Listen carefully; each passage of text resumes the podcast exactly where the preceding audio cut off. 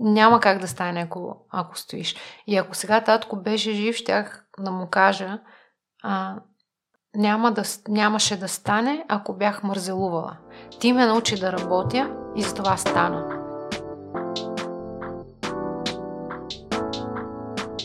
Здравей, Адаш.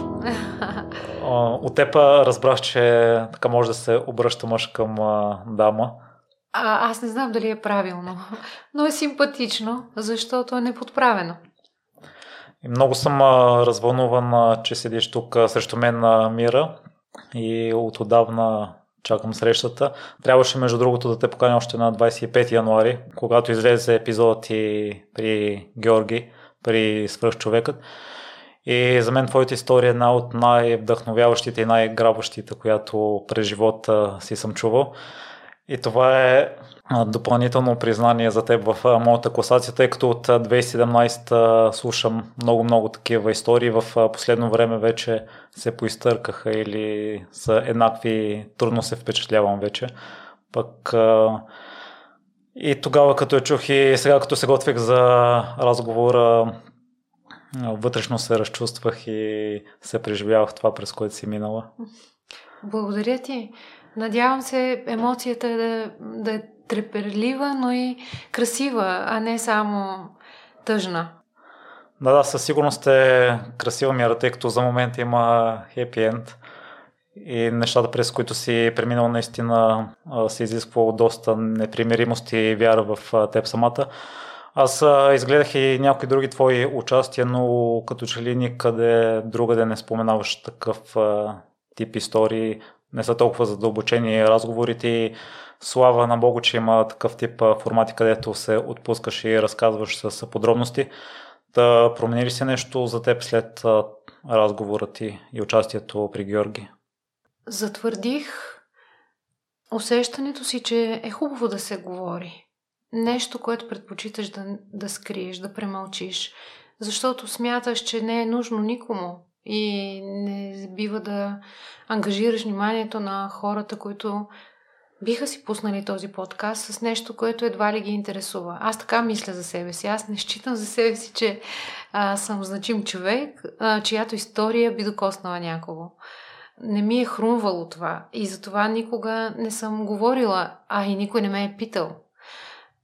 Сега, имаше период в живота ми, в който не бих говорила и да ме беше попитал някой за, за смятам, трудния ми път към върха. Тук сега, ако бяхме на видео, ще да видят хората, че имитирам кавички, защото аз не смятам, че моят живот е някакъв връх или някакъв...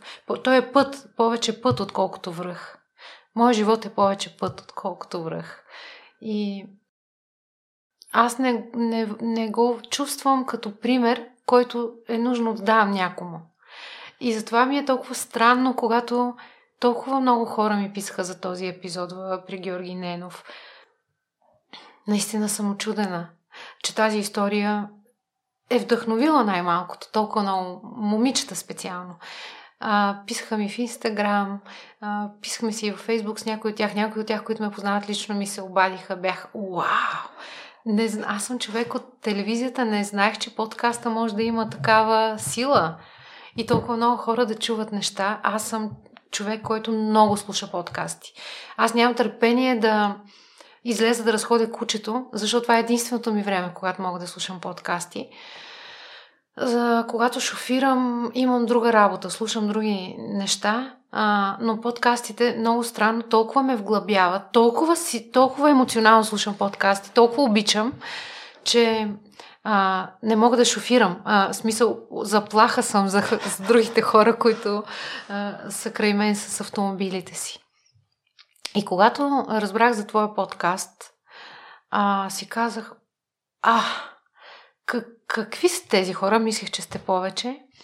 А, как така те са намерили името, което аз търся за себе си цял живот? Какво съм аз? Коя съм аз?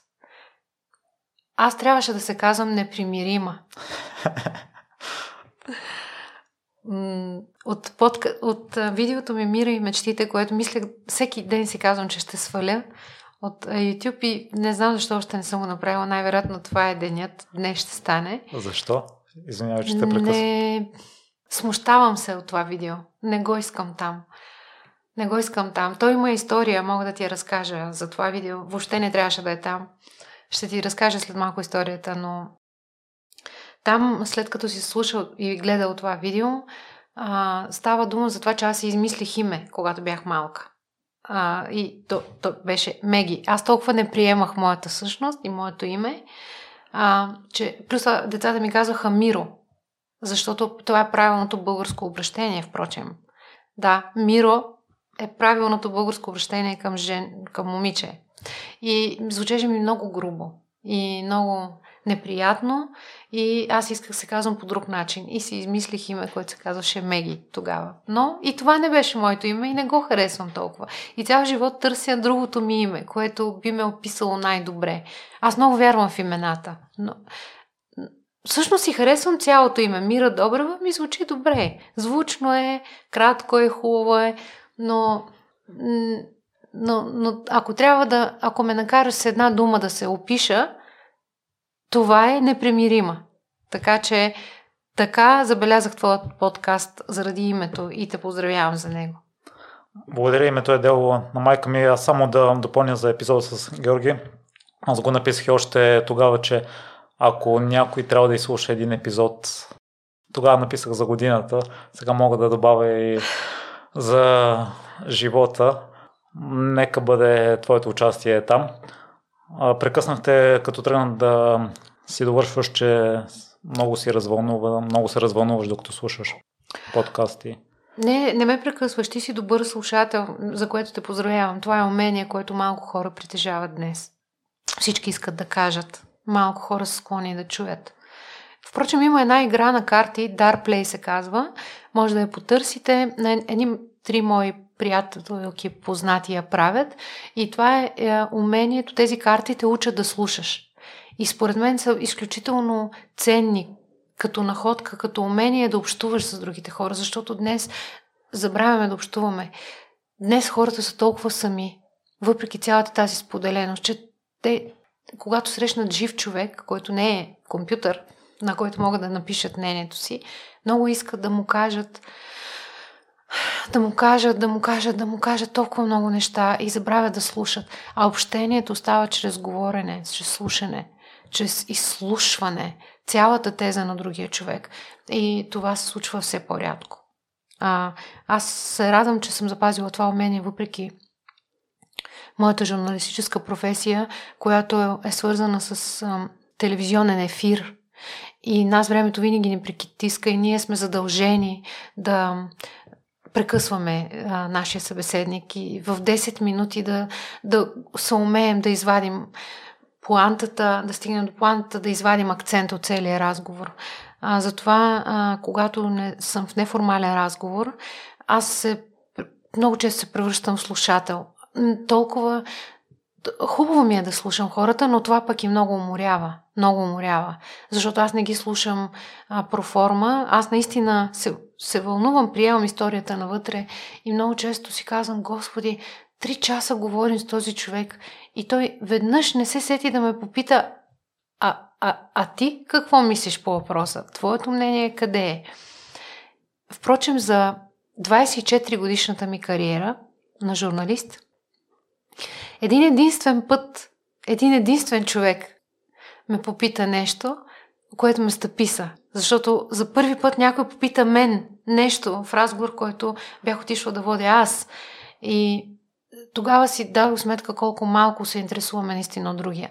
Този човек беше Йордан Йовчев. Аз го интервюирах по повод последното участие в, в Олимпиада, неговото последно участие в Олимпиада. И интервюто свърши а, и аз бях готова да си прибираме техниката. Благодарих му подобаващо, разбира се. И той изведнъж не бързаше да махне микрофона и каза Мирка, а ти как си? Което мен така ме... Аз, ами, а, ами, всъщност, а, не знам, а, да, добре съм, да, добре съм, добре съм. Побързах да приключа разговора аз, защото аз толкова не бях готова да, да отговоря честно всъщност как съм. И две неща си дадох сметка тогава, че съм готова да скрия как съм. Че никога не съм готова да кажа на всеки всъщност как съм, защото съм приела ролята си на, на журналист, която не не е моя работа да обяснявам аз как съм. Моята работа е да попитам другия човек как е. И че хората малко питат другите как са. Наистина. Малко ги питат как са. Наистина, като да, да разберат. Наистина как са, а не просто проформа как си. И в момента, в който ти кажеш, ами аз, и те те прекъсват отново и казват, а аз съм еди как си, нали? Тоест, с, а, малко хора слушат днес. И се радвам, че аз не съм от тях. За, за мира и мечтите, когато ме попита, защо искам да махна това видео ли? Ти тръгна да казваш, да довърши. А само преди да продължим, тъй като аз търсих известно време участието ти е в Плодив на TED Talk и него ли си го махнала? О, ето това е причината, заради която исках да ти разкажа тази история, свързана с мира и мечтите, която не трябваше да се появява. А, аз помолих да го изтрият. Това е единствения подкаст, който... А, подкаст, не. А това е, е, е единственият TEDx, който за една... От...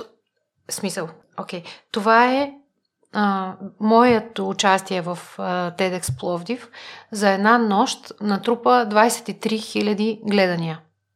Това беше всъщност участието ми с Мира и мечтите. Това беше текста, който аз бях си написала за Мира и мечтите. Но аз го бях написала за TEDx Пловдив. И а, отидох там да, да участвам и те бяха качили видеото. Така, аз отстрани видях една кола, Ауди, аз не харесвам Ауди. Но мен това не ме интересува. Аз бях отишла, защото ме бяха поканили да съм, а, да съм на тази трибуна. И за мен другата марка TEDx, TED, въобще TED Talks в световен мащаб е много по-важна от някакъв автомобил. Очудих се, защото знам, че това е формация, която не си служи с реклами и не използва атрибути за рекламна цел, но застанах на сцената зад пред тази кола и говорих и си направих моя толк. И вече, вече там, когато дойде времето, те поместиха в YouTube канала видеото с мен и с всички останали участници и за една нощ то буквално гръмна. Сега вече разбирам защо. Аз тогава не съм смятала, че то е толкова интересно, затова и бях в TEDx Пловдив, а не някъде другаде. Въобще не съм смятала, че това е интересна история, смятах, че е хубаво да се чуе от някое младо момиче, което сега тръгва по пътя на журналистиката. И а, много се зарадвах, защото имаше видеа, които имаха 16 гледания, 10 гледания и феноменална беше разликата и наистина се очудих защо, какво се е случило, защо с мен е станало така. И а, точно мислех да се обаждам на организаторите, да попитам какво е станало, да не са го буснали по някакъв начин. И ми звъннаха те и ми казаха, трябва да свалим това видео, да изрежем определени части от него и да го пуснем отново. А аз казах, защо? Направила ли съм проблем? Нещо съм казала, което... Не, не, не, обаче колата, която ние бяхме сложили отзад за реклама, TEDx казва, че не трябва да има реклами. Те, те от Америка, там, американците видели това видео и казали, трябва да, да изрежете т.е. всички части, в които аз бях застанала пред колата да говоря. Аз се движа на сцената, аз въобще не съм я мислила тази кола. А, трябваше да бъдат изрязани. И аз не се съгласих и казах не, забранявам да ми пипате текста, защото това е надграден текст, той е журналистически изграден, почва от, от някъде, свършва там, където трябва да свърши. Пък и нямате право да ми, да ми урязвате моята емоционална изповед, която съм позволила точно на вас да я кажа. Аз никога допреди това не бях говорила за, на тази тема. И помолих американските си колеги да вземат отношение и да позволят на пловдивските им колеги, които са купили франчайза за съответното издание, да, а, да ме премахнат въобще от така че все едно не съм участвала. И този текст няколко години отлежава в моя компютър и аз исках да го изтрия един ден. И една моя приятелка, за която се надявам да стане дума след малко, с която имаме обща кауза, за зависимостите при хората, а, ми каза, Мира, тя има сайт, а, който носи под съвсем други обстоятелства. Това е тема сигурно на друг подкаст. Моето име а, но за това ще говорим друг път. Miracle се казва сайта. Той първоначално беше мой, но аз си го предостъпих. И тя има сайт. И тя ми казва, Мира, моля те, моля те, ако един подарък може да ми дадеш този живот, много те моля, дай ми този текст. Не го, не го три, моля те. Това е много вдъхновяващ текст за някой. И аз казвам, глупости, това са глупости, за какво да ти дам този текст? А тя знае, че аз в моя компютър имам много текстове, които отлежават така и не разбирам и аз защо ги държа. И всеки път, когато компютъра ми покаже, че uh, your hard disk is almost и аз трия нещо, което въобще не ме интересува, че съм го писала. И тя ми каза, моля те, Мира, моля те, само това направи за мен. Прехвърли ми този, подари ми този текст. Това искам за рождения ден, за нова година, за коледа, за каквото и да е. И аз викам, добре, бе, защо този текст е толкова интересен на хората? Защо имаше 23 000 гледания? Какво има тук? И пак го чета и пак нищо не виждам особено. Решавам, че умението, по което съм го написала, решавам, че хората по някакъв начин са, ги е докоснало начина по който съм го написала, а не това, което съдържа. И реших да го запиша. Един ден е така, да си го запиша. Изтеглих си AutoCue на телефона и седнах и си го записах. Въобще не се харесвам. Ужас. Но се го записах и реших да го сложа да видя. Сега, разбира се, то няма толкова много гледания, колкото първоначално, защото най-вероятно хората са го чули там, не знам. Няма, не стана чак така вайрал, но за сега стои. Но имам желание да го махна. Не ми е приятно, че е в YouTube канала ми. Не знам защо. Така че ще го махна. Късметлия си, че си го видя. Мир, в такъв случай какъв тип съдържание или предавания гледаш, защото рядко се намира човек с твоята история да е имал детство, което е било увързано с работа и това да помагаш на родителите не е било само игра навън или без задължение. От мечтата си се отказвала няколко пъти, тя се е се връщала и се е изпълнила Минала си през а, голям срам, през а, беднотия, през а, измами с други хора. Какви предавания гледам? А, не искам да ставам като хората, които казват аз не гледам телевизия. Много ми е мъчно, че го чувам от всякъде. А, в същото време го разбирам. Защото аз също вече имам изключителна хигиена по отношение на гледане на телевизия. И... Не само за телевизия, но и за подкастите, които слушаш. Защото не мога да си обясня какво си мислиш, че не е достойно в твоята история, за да бъде споделяна или че мислиш, че не е впечатляваща. Наистина.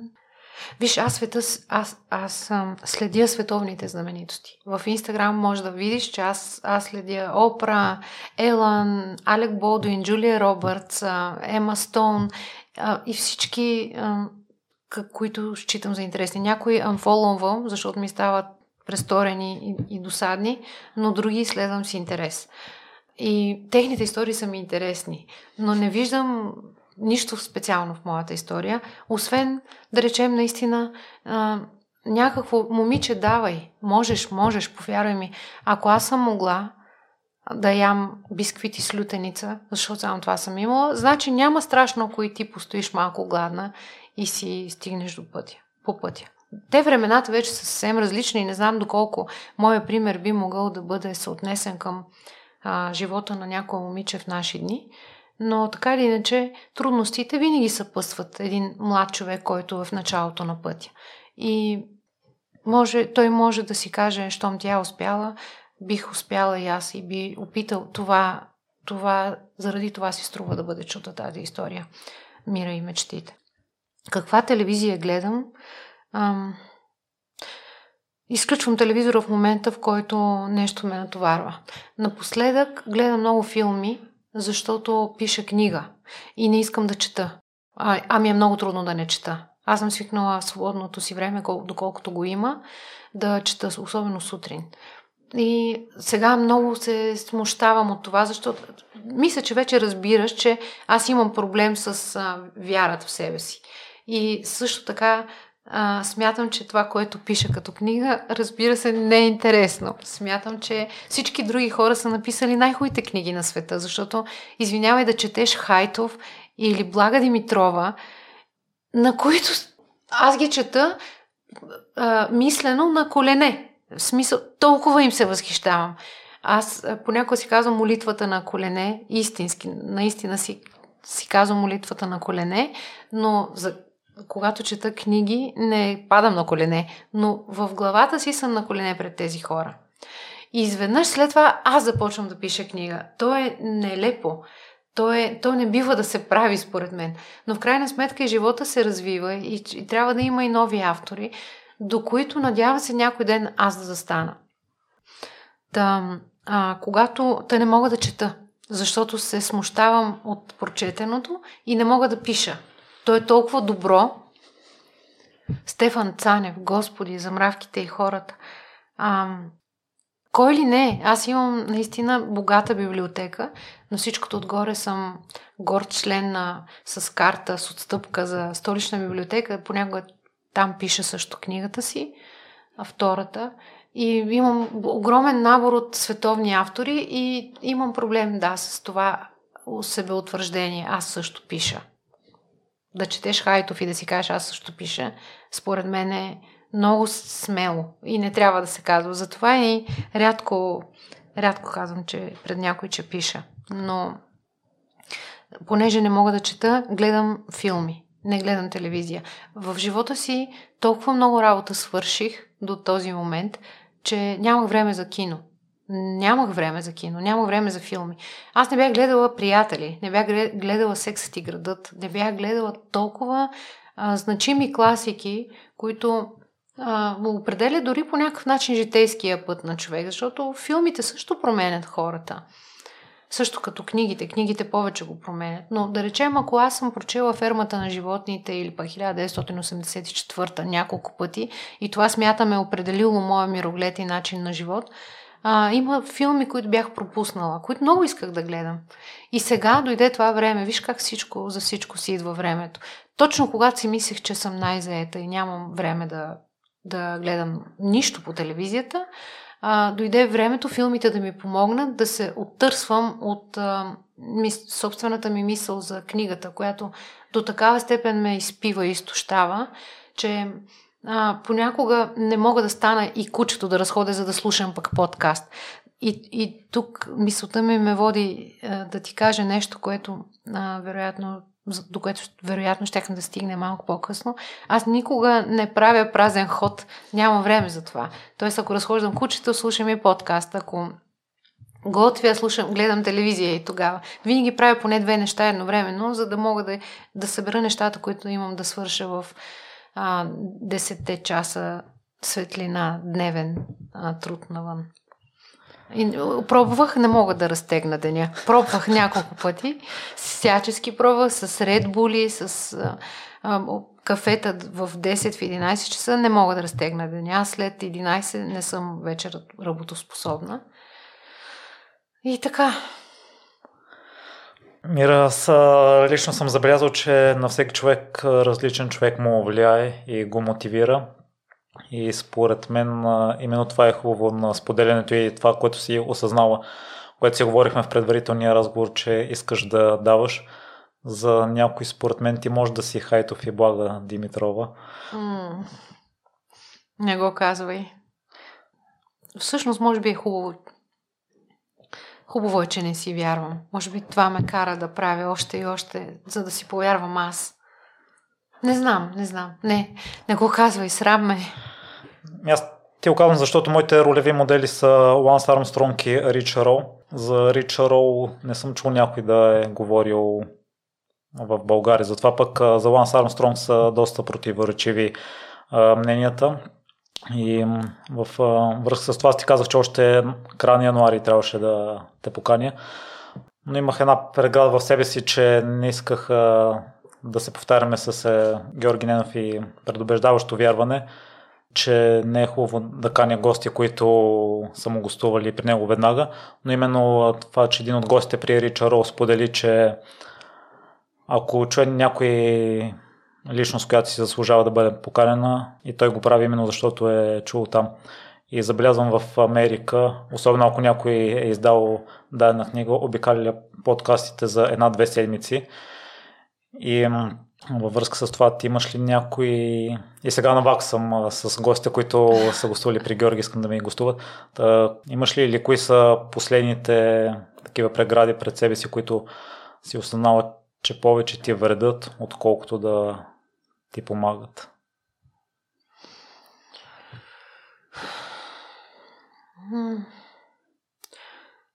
Виж, за непримиримите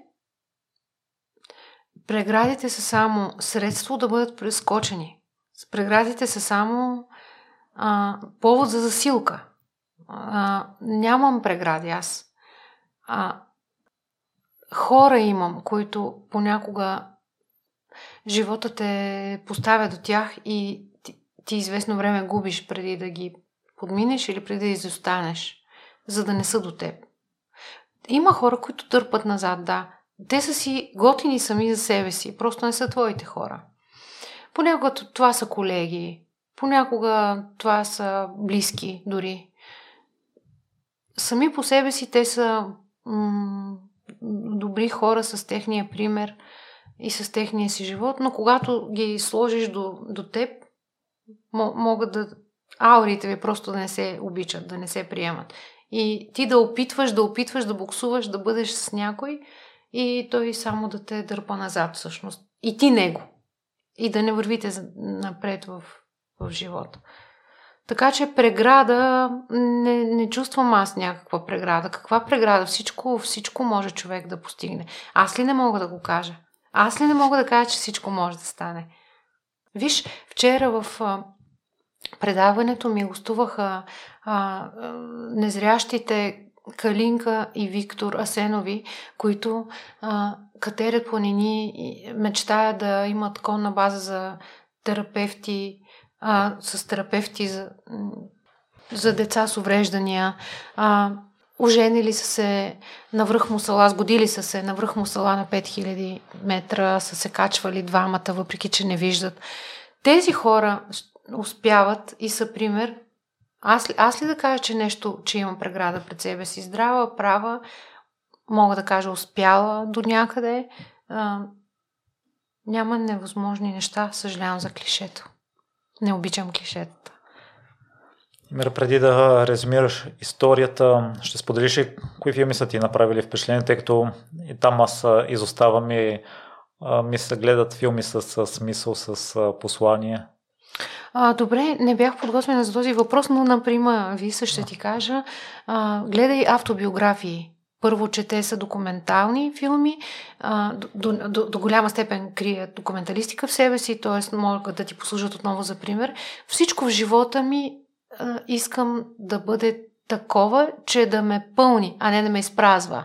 Искам да имам смисъл от това, което гледам, от това, което чета, да уча и да уча. И знай, че университета, житейския не свършва, когато станеш на 50, на 60 или на 70. Винаги можеш нещо да си вземеш. Благословена са, че имам това любопитство към света. И част от това любопитство го запълвам, като гледам автобиографични филми. Порази ме историята на Маргарет Атулт, историята на прислужницата.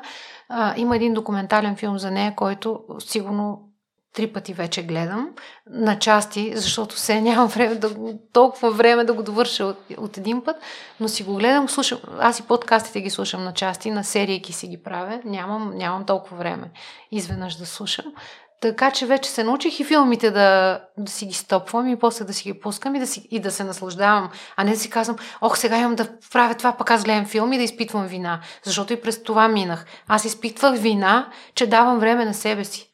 Аз толкова бях а, за, затрупана с задължения за семейството, за другите и за работата, че а, ако си подарях половин час филм, м- изпитвах огромна вина, че гледам, да речем, приятели, които са много кратки серии. И започнах да работя върху това, защото си казах, добре, аз какво заслужавам? Каква е моята награда за всичко? Аз не изпитвам удоволствие от нищо защото съм засилена за следващото. И си казах, добре, нека първата стъпка е а, една серия от приятели. Може ли за мен, извинявай, Господи, може ли за мен по една серия от приятели без вина? И така малко по малко започнах да не изпитвам вина, когато не върша работа. А, загубих си мисълта, говорихме за...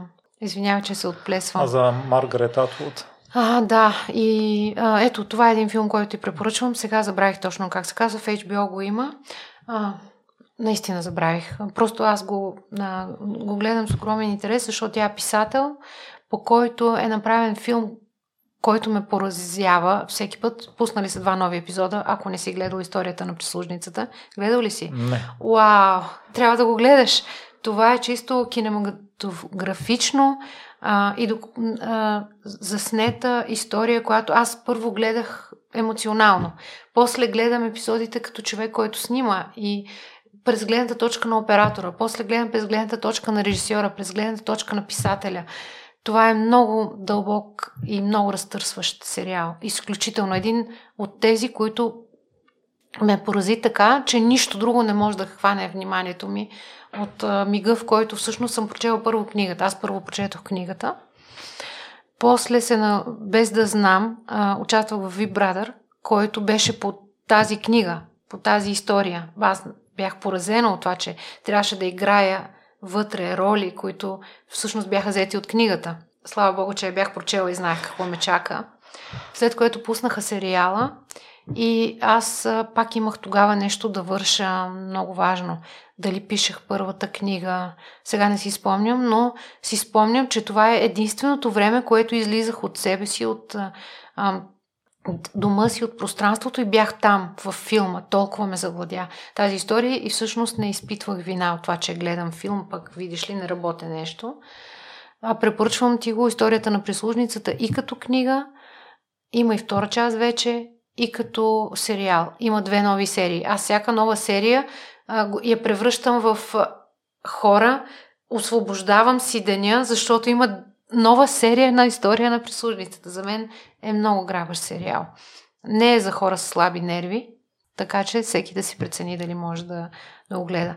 А, филм за Далида биографичния много ме впечатли. Филма за Елвис много ме впечатли. Е един филм, който непременно всеки българин трябва да гледа. Ама всеки. И тук сега, понеже гледам, че си горе-долу на възрастта на дъщеря ми, а, с нея малко се скарахме, защото аз толкова много ви казах, трябва да гледаш този филм, разбираш ли, трябва. Става въпрос за второто освобождение, български документален филм, който също предопредели развитието на живота ми от един момент нататък. А, и дъщеря ми каза, мамо, стига, защо тази дума трябва, остави ме. Аз казвам, не, не, ако за други неща не ти казвам трябва, този филм трябва да се гледа, второто освобождение. Ето, препоръчах ти някои така, които ми идват просто така. За почивка си гледам приятели, сексът и градът, е така не мисля.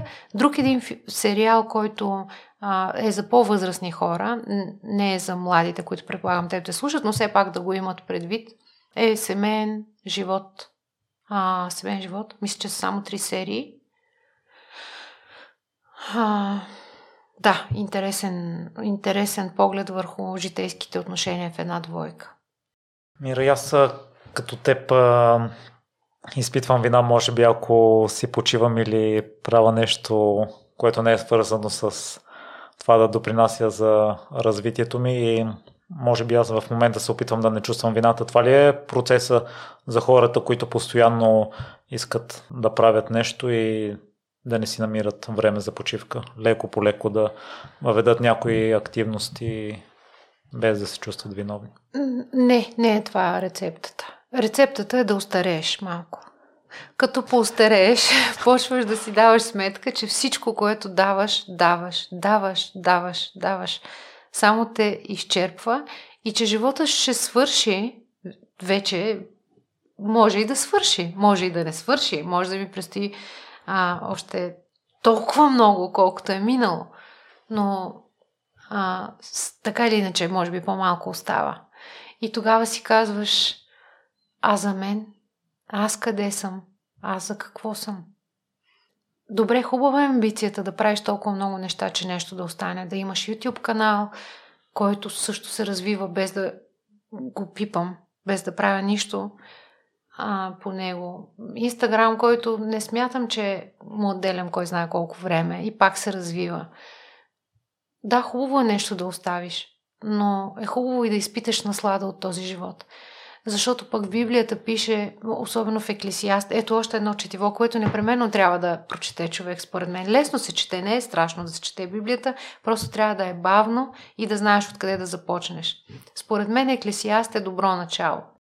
Тя е много кратка книга, пълна е с мъдрости и а, основното лайт мотива, който може да се извади от, от нея е живей тук и сега. Тук и сега. Спокойно. Нищо няма да ти избяга. Можеш да вземеш всичко, обаче това е утре. Не мисли нон-стоп за утре. Не мисли за нон-стоп за това, което си оставил в миналото. Имаш да живееш днес. Днес е толкова възхитителен. Днес е велик ден, разбираш ли? Благодарността, че си се събудил. Че имаш да се срещне с някой нов човек, да кажеш нови неща, да преживееш нови случки. Отдай се на това. Той като да правиш любов и да мислиш за после, че закъсняваш или да мислиш какво не си направил преди това. Не, ти изпитваш удоволствието на момента, нали? Същото е с удоволствието да се радваш на този ден. И това се научава, когато натрупаш малко мъдрост. Може би аз натрупах твърде рано много мъдрост по крестолетниците. Не ум, а мъдрост. Аз си останах глупав човек и наивен човек. Но столетниците ме научиха а, на две много важни правила. Първото е карай да върви. Велико правило. Подминавай. Велико е, велико е, защото аз бях много непримирима. Аз бях болезнено непремирима. Аз исках да оправя света по начина по който аз го виждам. Тотална грешка. Не можеш да променеш хората. Не е твоя работа. И не бива. Света не може да бъде направен по твоя образ и подобие. И това ме гнетеше, че, че се чувствам некомфортно в един свят, който бях решена да променя, защото си вярвах, че мога. След като бях променила моя свят, мислех, че мога да променя и света на другите. Това е грешно. И столетниците ме научиха да казвам, карай да върви. Толкова е просто. Просто подмини. Не, че всеки път успявам и аз. Все още в мен живее онзи бунт и дивотия, което е необходимо всъщност да, да, да имаш лудостта да прескачаш преградите, колкото и високи да са те, защото само с става. Ако те е страх, че ще паднеш, че ще се нараниш и може би дори ще умреш, няма да, ги, няма да скачаш толкова високо, защото преградите, за които ме попита преди малко, понякога са абсурдно високи и завършват с шипове. И може да се набудеш, да, но, но тръпката и удоволствието, които предхождат едно прескачане и след това удоволствието, че си успял е, е велико. Толкова е велико, че си струва да опиташ. Най-много да не успееш. А ако успееш, колко много емоции ще изпиташ. А, говорех ти за... Да спомена първото нещо, което си научила от столетниците. Закарай да върви. Да, да. второто. Сещаш ли се? Да. Второто е и по-важно от първото няма трагедия в староста. Староста може да бъде смислена. Човек не остарява, ако оставя смисъл. Човек, защото човек остарява, когато загуби смисъла си. Дали, а, когато си мисли, че е незначим за другите. Когато това, което може да прави и другите да му се радват, годините му отнемат възможността да го прави. И той започва да, да той започва да гърчи душата си. Преди да се набразди лицето, умира душата. И аз разбрах, че мога да променя това. И го разбрах на ранна възраст. Когато започнах да снимам столетниците преди 12 години. Разбрах, че няма страшно, защото аз точно бях влезнала в възрастта, в която започнах се притеснявам от старостта. И си мислех, ужас. Не. няма ужас в старостта. И това е най-важното, на което ме научиха столетците. И аз започнах да се подготвям за този момент. Не, няма да ставам столетник. Не ме пита, искам ли да стана столетник. Този въпрос много ми го задават. Не искам да стана столетник, но искам колкото и време да живея от тук нататък, то да е толкова смислено и пълноценно, че да не усещам натиска на годините върху мен или върху лицето ми. Защото стойността, която давам на живота, е много по-ценна от стойността на годините, които ми се отнемат от живота. Добре, леко ще се позабавиме с резюмето на историята, тъй като има още някои неща, които ми направиха впечатление от това, което спомена. Първото е, тъй като се опитваш да разтегнеш деня с кафета с Red Bull, но не си успяла, не въжи ли същото и за даването, че първо трябва да дадеш на себе си, за да може да дадеш на другите. И затова е напълно окей okay да, да отделиш време за себе си това, което на теб ти носи удоволствие. Виж, човек, който е раснал в комунистическо време, както съм аз, не може да мисли, че първо трябва да даде на себе си. Ние сме друго поколение. Ние сме научени, че трябва да дадем първо на държавата, на партията, на околните, нали? Това тъпо социалистическо мислене, което смятам, че е навредило на нацията ни в много голяма степен. Първо, много хора мислят, че трябва да вземат, че трябва да, че им е наготово, че държавата трябва да им го даде, общината трябва да им го даде. Те няма нужда да чистят, защото тя, общината, нали, затова и плащаме данъци а, те могат да си плюят по улиците, да не си събират след кучетата, защото тя общината затова е там да мие и да събира акитата на кучетата. А, смятам, че това е остатък от това време, което, което не хаехме за, за земята си, за родината си, която, която ние бяхме заети да мислим за партията, а не за планината. Ние не бяхме възпитани в да, извън туристи, може би в туристическите дружества е имало такъв дух, но масово хората знаеха, че трябва да ходят на работа, за да вземат заплата, с която лятото да отидат 14 дни на море и зимата евентуално събота и неделя на ски и, и толкова. Нямаше го този размах на мисълта, който има днес. И когато... Аз много харесвам днешното време, наистина. Много, много се радвам, че съм а, дете на на социализма и на демокрацията по еднакво време съм живяла в две. Защото виждам колко е, хубаво, колко е хубав нашия ден. Нищо, че не съм в младостта си сега. Може би пък ако бях в младостта си, нямаше да знам какво е тогава и нямаше да оценявам колко е хубаво днес. А пак си забравих въпроса ти. Извинявай. Да, не е ли нормално първо да, да дадеш на себе си, за да можеш да даваш и на другите? Та, човек който е в основното си образование е бил, бил по време на комунизма, не, не е научен първо да даде на себе си. А, аз се научих с времето за, за това. И, и знам, че това вече не е грях. Отнеми страшно много време да го. Повярвам и все още чувствам чувство, е, изпитвам чувство на вина. Напротив, сега с тези социални мрежи сега, те отнемат някакво време. И аз когато сутрин, защото понякога, като тази сутрин, да речем, имам един час, в който искам да си прочета молитва, искам да прочета част от а, Новия Завет и деянията на апостолите. А, искам да гледам предаване на колега, който е започнал вчера новото си предаване. Става просто за Драго Драганов и неговото ново старо предаване БНТ за винаги, защото там имаше един скандал. Аз трябваше да седна на стола му по принуда да вода известно време това предаване. Това ми нанесе огромни а, обществени щети, т.е. хората справо не приеха тази моя роля, но аз по една или друга причина трябваше да бъда там. Затова няма как да говоря, чисто професионална тайна е. Но исках да видя какво е направил той и с нощи не успях, разбира се, но трябваше тази сутрин да го гледам.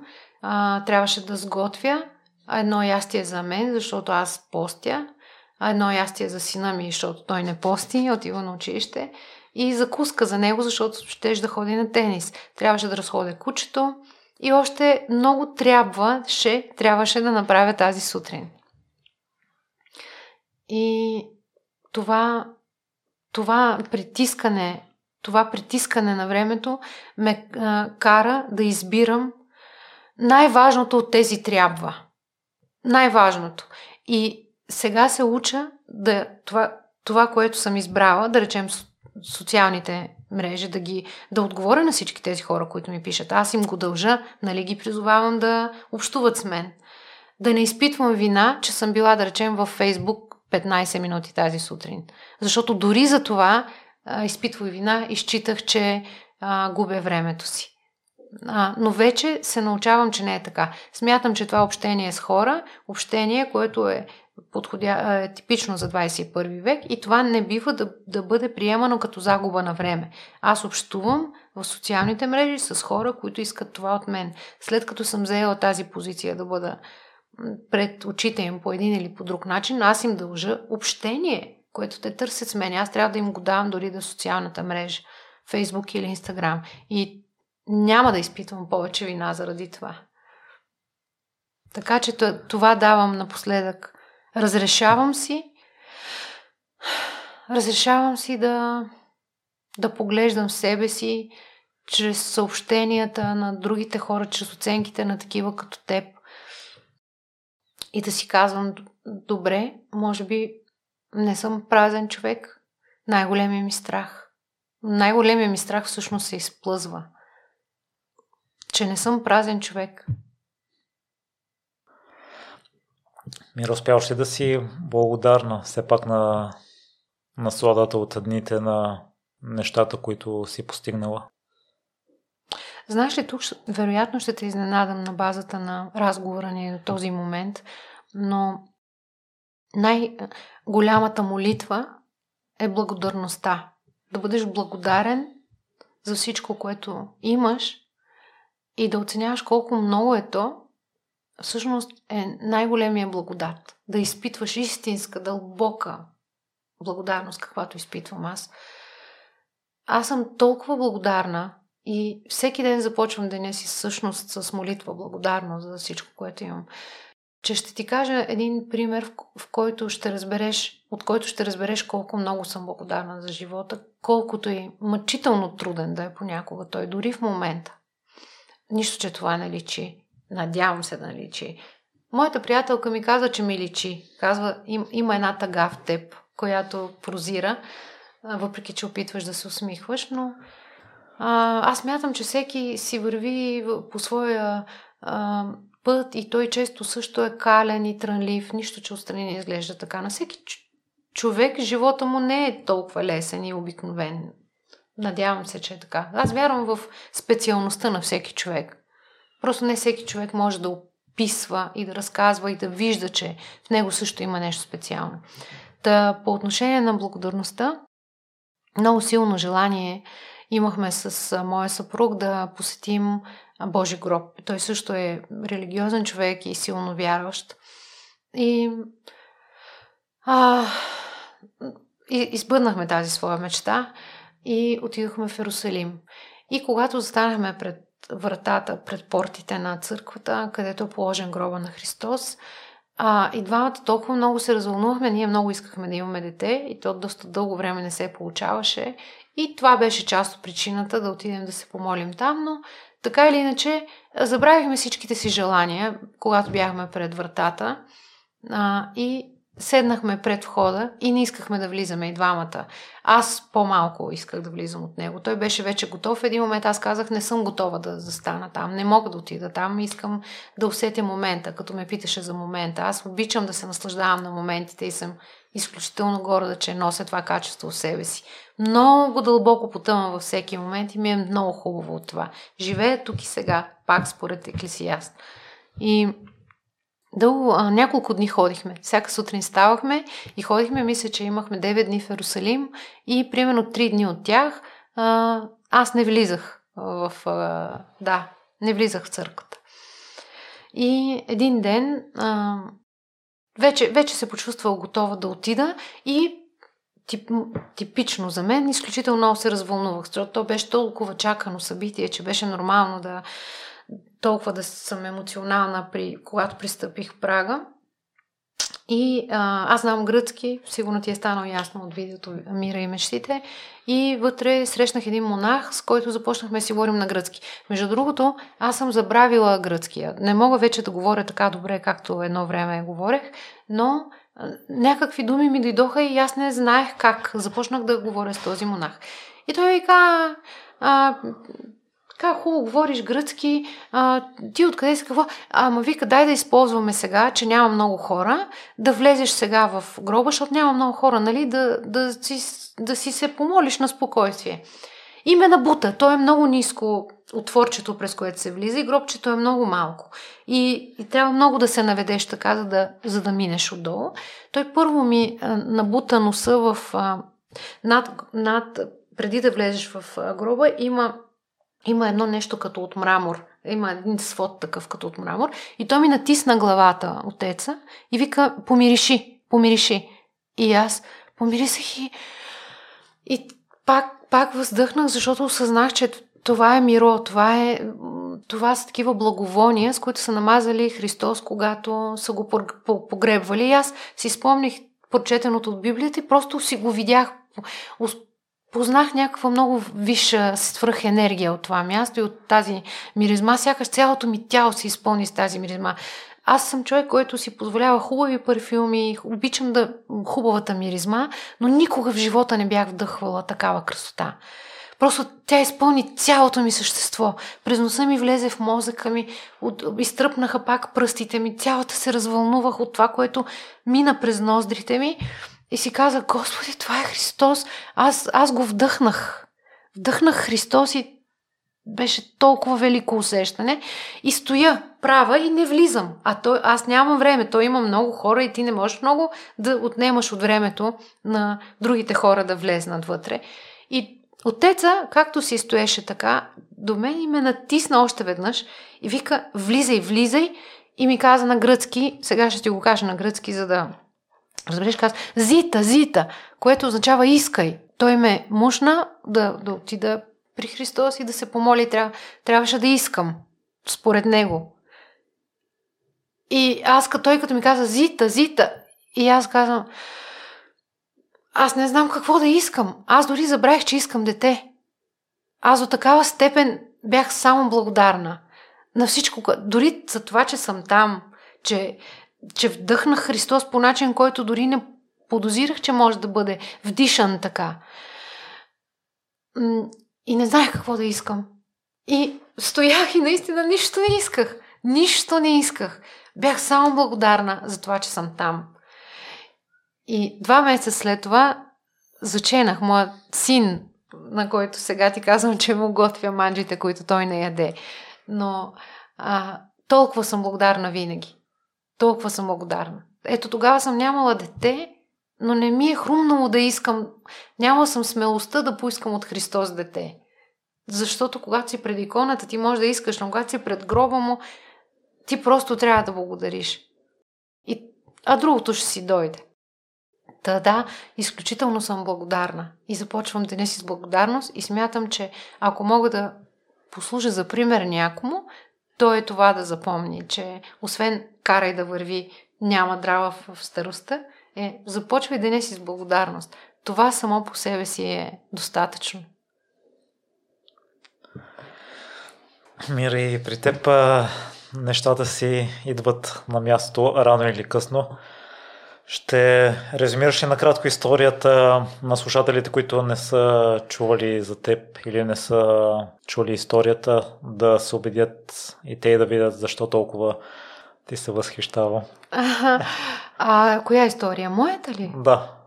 А, аз пак блокирам, като трябва да кажа извод от мен някакъв. А, за, за успеха ли? Не, история накратко на живота ти. Това, през което си преминала. М- да, а, ако би могло да бъде накратко, а, а, а, има различни видове деца. На едните и всички деца са еднакво щастливи, еднакво нещастни. Да започнем от там, че какъвто и да е родителя, детето като порасне има нужда от психолог. Никога няма перфектен родител. И аз не се смятам сега като родител за такъв, за перфектен човек. Но има няколко вида родители. Едни те са, които вярват на децата си, поощряват ги, им казват им ти си супер и ти ще станеш, ще стане от човек от тебе, дете се вика. А, и други, които казват, които са реалистите, като моите родители, които са ме пазили от прекомерни надежди и мечти. Защото аз бях много склонна да мечтая. Много склонна. Аз и за децата си много мечтаях. Например, аз много исках дъщеря ми да стане астронавт. Тя до ден днешен ми се подиграва. Лори, надявам се, че слушаш този подкаст. Знам, че се усмихваш. Дори онзи ден скоментирахме с нея как пусто не ми избъдна мечтата да работи в НАСА. Но а, както мечтая за тях, мечтаях и за себе си, за много гръмки неща. И родителите ми са искали да ме предпазят от разочарования. Най-вероятно. И затова пък аз бях в толкова малко общество, а, че тези мечти изглеждаха налудничеви, защото никой не, не мечтаваше за НАСА или пък за телевизията тогава, която беше моята НАСА. А, и те, ме, те ми казваха, виж сега, това няма да стане. Дай да си насочим усилията към неща, които можеш да постигнеш. Защото ще мине много дълга част от живота ти, в, които, а, в, в която ти ще се опитваш да, да се бориш с вятърни мелници и накрая ще осъзнаеш, че си загубила само времето си. И наред това с мечтите си, че си загубила и мечтите си. Дай да загубим само мечтите ти, без да губим времето ти, каза моя практичен баща. И от сутрин до вечер аз чувах как няма да стане. Това, което аз искам, няма да стане, а именно да започна работа в телевизията. Била съм твърде малка, времето беше зрял социализъм и до телевизията стигаха, според баща ми, само умните и красивите, каквато аз не бях, според него. Обаче, аз мятах, че до телевизията стигат различните и непримиримите.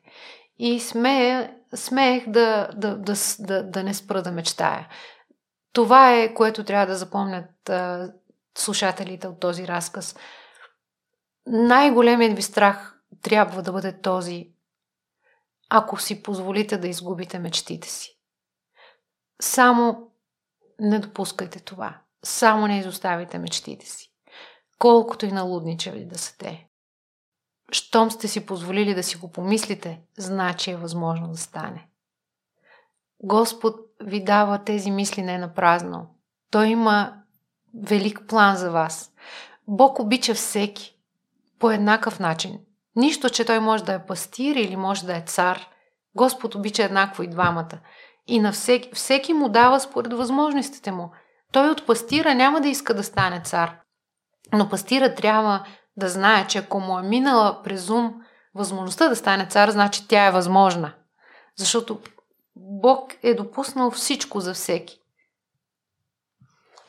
И аз не спрях да мечтая, което е толкова странно. Не, че после не се отказвах на няколко пъти от тази мечта, защото наистина трябва ти израстваш, порастваш по някакъв начин и разбираш, че, че си слаб, че не можеш, че не знаеш. Обстоятелствата също те смачкват. Срамът те смачква. Ти разбираш, че да, с онзи бял клин, с който бях облечен тогава и с белите лачени обувки, които не бяха никак подходящи за горнището на пижамката, с която бях облечена, ти виждаш го в погледа на околните, че не си за там. И тогава си казваш, добре, по-добре наистина да съм разумна и да се откажа. Но не знам, Бог ме е заредил с много огън, с много искри. И една дори да угасне, винаги се запалва друга. И, и пак пламва, пак пламва. Не, не оставите мечтите си, хора. Пътя често е а, несправедлив, труден. А, бурите те поглъщат за момент, но нали затова пък Бог ти е дал сили да плуваш или пък ти препречва клони, но пък ти е пуснал и дърво по реката и може да се качиш и да си направиш сал. Използвайте всяка възможност. И не се възгордявайте. Горделивият човек е срам за родителя, за близките, за всички. Не се възгордявайте от постигнатото, защото то може да ви. А, постигнатото може да ви служи за само за лодка да отидете до следващото място, а не за а, шезлонг, на който да се облегнете и да си кажете, ох, добре, аз вече ще си почивам. Няма вече ще си почивам. Идва следващото, което трябва да се направи. Само така става успешния човек. Вчера почетох една мисъл на Арнолд Шварценегер, когото също следвам естествено в Инстаграм. и даже си го шернах на стори. Никой успех не е постигнат с ръце в джобовете. Няма как да стане, ако, ако стоиш. И ако сега татко беше жив, щях да му кажа, а, няма да, нямаше да стане, ако бях мързелувала. Ти ме научи да работя и за това стана. И нищо, че тогава аз трябваше да събирам сено или тютюн. Онзи ден ходих в Пампорово и с, с три приятелки бяхме и аз леко намалих на един завой. Аз шофирах. И те си говореха нещо двете, пък аз изчаках да си свършат мисълта и те ме питаха защо така забавих. И аз как, защото исках да ви покажа тази планинка. Е, и те се обърнаха и гледаха и едни хора събираха сено на нея. И аз казах, тук съм била аз на тази планина, аз събирах сено през лятото, за да мога да отида на море. Та татко ме научи да работя, татко и майка ме научиха да събирам сено, да ставам в 5, в 4.30, в 5 и да знам, че деня започва рано. И сега не ми е никаква драма да стана в 6, за да започна деня си да работя. Когато си научен да работиш, а не да мързелуваш, успеха неминуемо идва, ако се стремиш към него. Просто ти си осигуряваш по-дълго време, чисто практически. Си осигуряваш по-дълго време, в което можеш да твориш, или да си със себе си, или да гледаш филм, или да четеш книги. Та това е най-ценният урок. Мечтите са възможни, когато работиш безотказно. Не за тях. Те често те напускат, когато работиш. Не, не си казваш не е честно, те другите са го постигнали лесно. И когато имаш а, ролеви модел, ко- който да следваш. Сега, аз не мога да кажа, че съм имала нещо повече от Опра, той по-голямо от нея няма, все още за мен поне. Но тогава нямахме много модели, нямаше къде да ги виждаме. Но да, за Опра всички знаехме. И дори само тя ми е била пример каква искам да бъда. И просто си го следвах този пример и толкова, толкова просто. Мира, аз не се бях замислил за причината, поради която родителите казват на децата си да не мечтаят. А, това ли смяташ, че е тя, за да ги предпазят от евентуален провал или несбъдване на мечтата? Ами, надявам се да е тази, защото тя е романтична причина. От днешна гледна точка така я виждам. Надявам се да не е била друга. Нашите не ми вярваха. Пък и аз не бях дете, което изглеждаше надежно, за да ми вярват. Аз бях много лошо дете, много непримиримо наистина. Аз непрекъснато бягах от детска градина, бягах от час, бях от момичетата, които организират всички бели и лудости в училище, като горене на дневници. И така, не, не бях дете за пример. Така че нашите какво да вярваш на такъв дивак? То трябва да гледаш да го спасиш, просто да е поживее още малко, защото правих налудничеви неща за времето си. А, спомням си, че си бладисвах косата с червило, защото нямах. Нашите не ми даваха боя за коса и аз си я бладисвах с червила. Била съм цветна на тези години. Намаляваха ми поведението непрекъснато. В същото време бях добра ученичка, особено по литература. И нямаше как да ме изключат. То само това не направиха, защото тогава имаше такава дисциплинарна мярка, като не си наред с всички, имаш да речем маникюр или си с по-дълга коса, отколкото е позволено и ти намаляват поведението. Имах гаджета, пък това пак беше така. Пък аз си ги показвах, те другите ги крият, те, те имат, те имат повече от мен, обаче те ги крият и изглеждат примерни. Пък аз викам, няма, аз си, имам си гаджет, ще си го покажа. А комунизма не допускаше да си показваш чувствата и гаджета на, на видни места. А, така че какво да ми вярват нашите? Аз не съм била дете с, за вяра. Аз съм била дете с вяра. И Мери, ти спомена труда, на който са те научили. Ти в такъв случай по какъв начин възпитаваш децата ти в а, момента, тъй като и времената са различни Вчера изслушах едно участие на един бивш футболист на Манчестър Юнайтед и той това каза, че в миналото хората като че ли са били с по-твърд характер и са били готови да понесат допълнително и труда и тренировките, докато в днешно време футболистите не са такива. Склонна съм да се съглася с този човек.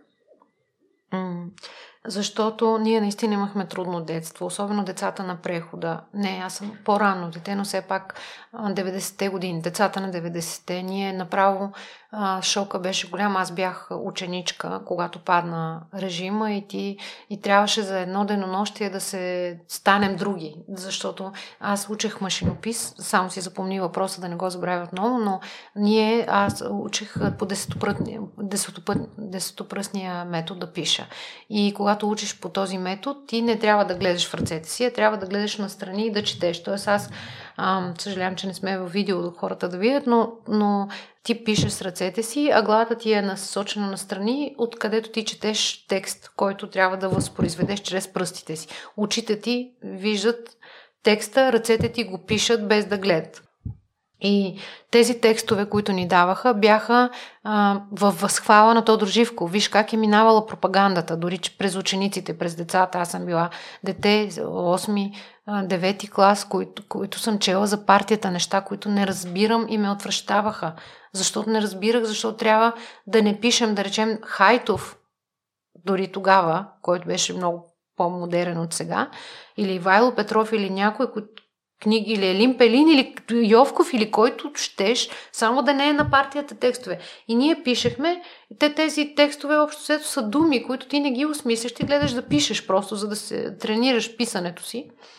А, но така или иначе, такива бяха текстовете. И когато падна стената, ние на следващия ден трябваше да сменим текстовете. Това, това вече не беше вярно. Но на теб ти е нужно някакво време да го проумееш, да кажеш, Господи, всичко това е било една огромна лъжа. И трябваше да заживеем в новото време. Представяш ли си какъв шок изживява? Не, на вас ви е много трудно да си представите, но това е наистина емоционален шок и много не знаеш къде е истината. Много хора провалиха животите си именно заради това, че не можаха да се намерят в новото време. Не знаеха как се прави бизнес, лъжите ги затиснаха от запад, дойдоха много а, гурута, които казваха как се правят бизнес, изникнаха първите финансови пирамиди и така нататък. Но да, ние бяхме научени на много труд, който сега в желанието си да не оставяме децата си да страда така, както сме страдали ние, в кавички страдания, разбира се, да не минават по този труден път, ние им го спестяваме. И това е огромна грешка. Грешка, която и аз допускам. Но няма как да не допускам. Аз осъзнавам, че направо не мога да си представя, че бих допуснала децата ми да минат по моя път, за да станат хора. Аз се надявам, че техният път, за да станат хора, е друг. И да, той минава през компютрите, вече инструментите на труда са различни. Те не са лопати и кирки, не са игли за низане на тютюн, те са клавиша на компютър. Давам си сметка, че времето е различно, но и не знам как, а, кои инструменти да използвам, защото много ми е важно да станат хора. И, но не вярвам, че това непременно минава през градината и лопатата. Не знам къде е истината, не мога да дам съвет за това.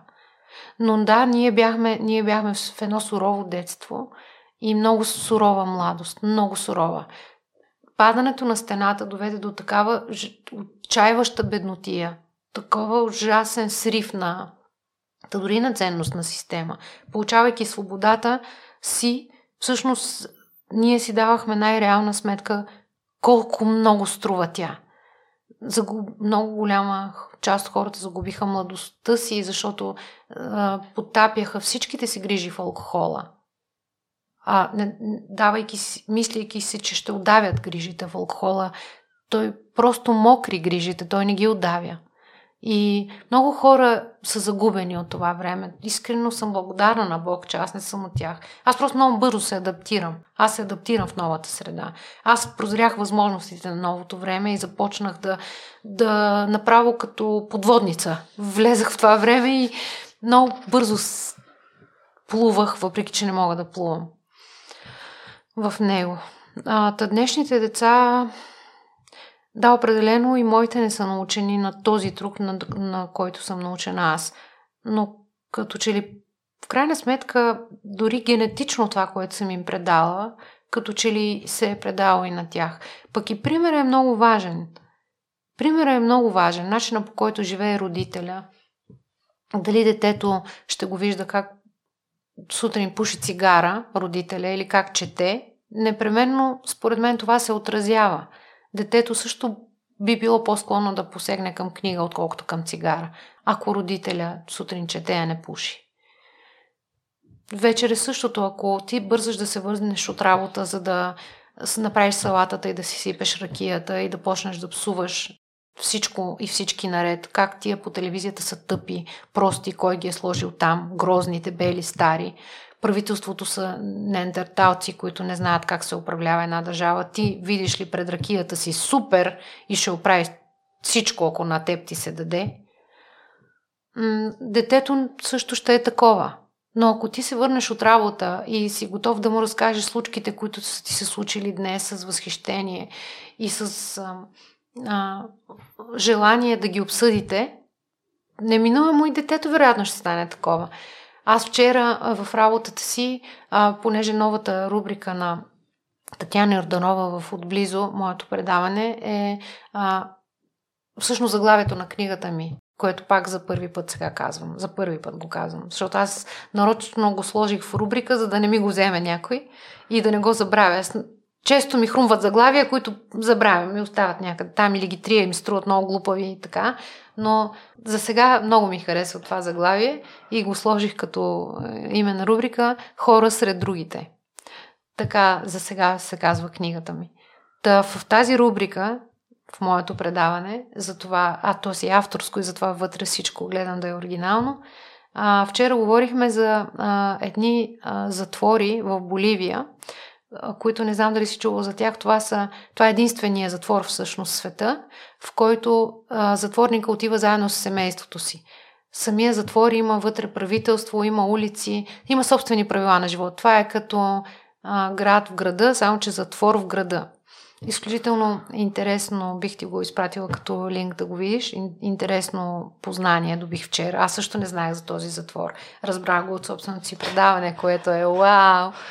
И а, когато се върнах вкъщи, бях много, много, много морена. Ефира изтощава много, още повече, че вчера имахме още един запис, защото покри изборите, освен живи ефир, след това записахме още едно предаване за Наложи се така и бях наистина много изморена. Просто физически само си казвах, Господи, само 5 минутки още да постоя, защото трябваше да извеждам кучета и още 100 неща, които трябваше да направя.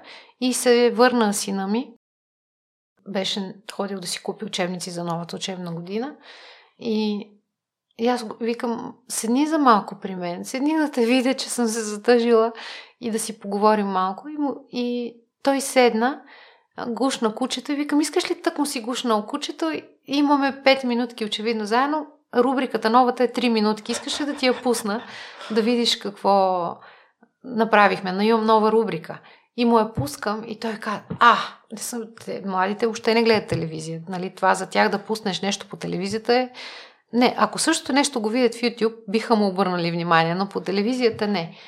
И той обаче остана, защото това са 3 минути. Той видя и каза, аз не съм чувал за такова нещо. Как така? Вярно ли е това, което да не си си го измислила, защото и децата ми също познават моята така широко скроена мисъл и фантазия. И си обсъждахме с сина ми затвора в Боливия – и смятам, че това също е добър пример, да говориш с децата, а не да ги назидаваш. Не да... Разбира се, че аз вечер мога да му кажа, изкъпи се, измисли зъбите, среши се, сложи чехли, облечи се, всички, оправи си леглото, нали? А, но освен тези неща, които родители има като изисквания към децата си, може би най-важното очакване от един родител е той да общува с детето си. Според мен само това е верният подход. Но още няколко години ще ми трябва да ти кажа дали съм права. Ако отгледам го деца достойни също за пример, макар да не са така непримирими, както бях аз, значи моят подход е верен. Но нямам още доказателства за това, не знам. Мира си от други съм чувал, че личният пример е най-важен и ти във връзка с това го изпълняваш. И като споменавам писането на пишещата машина и текстовете, които сте чели, това, че нещата, дори да не сте ги осмислили, са останали на подсъзнателно ниво в вас. Също е било и с родителите, които са ти казвали, че не си подходяща за телевизията и че си глупава, за да мечтаеш такъв тип неща.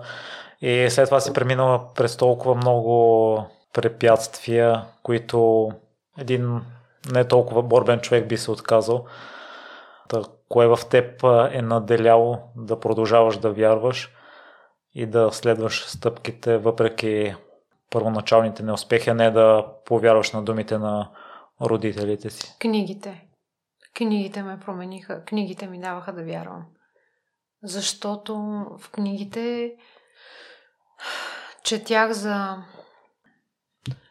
четях за светове, които исках да видя. И нямаше друг начин, освен чрез действие. И това да, не, да, да повярвам, че мога да мина по този път. Исках да видя тези светове, исках да преживея много неща, които знаех, че няма как да се случат на село. И няма как да се случат, ако аз не ставам. А, също така вярата в Бог. Още тогава аз си спомням, баба ми е говорила, че нали, за молитвата колко голяма сила има, за вярата в нея също така, защото и дежурната молитва, която е между другото, не е това, което може да доведе до, до желаното сбъдване. Просто с книгите ми отвориха свят, който аз исках да изживея. Видях колко интересно може да бъде, колко велико може да бъде а, а аз обичам телевизията много, освен книгите. Телевизията, аз я гледах телевизията и виждах, че тя се прави от хора, които са хора също, със своите възможности. И просто, не знам, обичах телевизията. Много я обичам телевизията до ден днешен. Тя е моята радост и тъга, моето разочарование и възхита, моят провал и моят успех. Телевизията е всичко за мен. И понякога ми е майка, понякога ми е мащеха, понякога ми е семейство, друг път ме оставя сираче. Понякога ме изоставя, друг път ми дава усещането за абсолютна пълнота. Не съм грешила, когато съм мисля, че телевизията е моето всичко друго. Защото всъщност след, след като се домогнах до тази своя мечта, това ми даде увереност, че а, битката си струва. И оттам нататък продължиха битките да правя филми, да правя такива репортажи, които изглеждаха неприемливи и, и безмислени за времето си. Защото когато започвах отблизо, основната идея беше а, и такъв беше и слогана само добри новини. Това ми беше слогана. Само добри новини. И тогава управляващите на телевизията ми казаха, виж сега, няма как да стане това предаване. Аз през целия си живот чувам някой, който ми казва, няма как да стане. Любимо ми е това. И чакам вече само да го чуя. И аз си казах, ми, ще видите, че ще стане. Защото вече веднъж бях показала, когато ми кажат няма как да стане, че става. Всичко може да стане. И за това и за предаването им казах, доверете ми се, дайте ми само една година. Аз ще докажа, че това може да стане. Че мога да пълня един телевизионен час само с добри новини. И, и това стана. И, и, и това става вече 12 години. И ми става все по-лесно и по-лесно да го правя. Защото става, бе, става. Всичко става.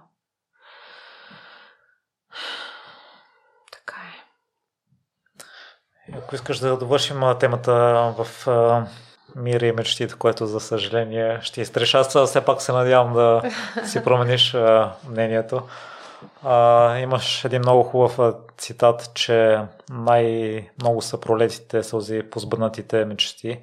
И в предварителния разговор си говорихме за това, че не е толкова бляска в живота на водещите. А може би на водещите в България. Не знам. А, защото при нас понятието звезда не съществува. А популярността те кара да живееш по начин, който е много близък до, до затвор. И това те ограничава много и когато си непремирим човек, те, те, те агресира към самата себе си. А, защото когато си популярен човек, а, например, се налага много често пъти да си замълчиш. А искаш да кажеш нещо, направиш забележка или да вземеш отношение дори в социалната мрежа. Особено в моя случай, а, аз дори чисто по договор нямам право да вземам позиция, а имам такава. Защото аз с моята позиция бих ангажирала обществената телевизия и нямам право на това. Не, че не съм допускала тези грешки. Той пазара постепенно се регулира, но в началото, когато избухна Фейсбук, ние въобще си нямахме представа какво, каква сила е това и какво влияние може да оказаш със своето мнение. И трябва много да внимаваш все пак, когато си водиш в националната телевизия, специално българската национална телевизия. Не е, не е лесно да си различен с популярността си специално в България. В България не, не обичат много известните хора. Аз виждам по ангажираността си в Инстаграм. Например, аз имам а, едно от видеята ми е гледано 4 милиона пъти. Да, сега ще го покажа. 4, това е практически България. И имам 12 000 лайка. Това е най-гледаното ми нещо. Но имам и случаи, в които едно видео, да речем, е гледано 385к, но имам 1000 лайка. Тоест, а, много малко хора си казват, ще й дам признание на тая пък. Защото отстрани изглежда, тя има и телевизия, и сега и Инстаграм иска да вземе, и Фейсбук иска да вземе, и всичко да е нейно. Нали, няма да й го дам. Няма да й дам подкрепа. Та не става. Тя е, нали, напоследък започва да се проградва това стара, дебела, нали, обидните а, квалификации, които, които също са много задължаващи и много а, не може да си кажеш да не ти пука. Защото ти след като се изправиш пред тези хора и те те харесват, все пак тези, които те гледат заради това, което си, те те харесват точно защото ти пука. Защото си, си непримирим човек, защото си човек с мнение, защото искаш да го кажеш и защото имаш смелостта да застанеш пред тях а, такава, каквато си и, те, и се надяваш да те приемат. Тези, които не те приемат, а, искаш да ги убедиш, че не са прави. Ти не можеш да си кажеш, ми не ми пука за вас. Не, и вас ви има и искам да седнем да поговорим. Искам да седнем да поговорим. Защо не ви харесвам? Аз мога ли да се поправя? А аз съм такава, така разбирам света. Да си говоря с всички, а не, защо, не само с тези, които ме харесват.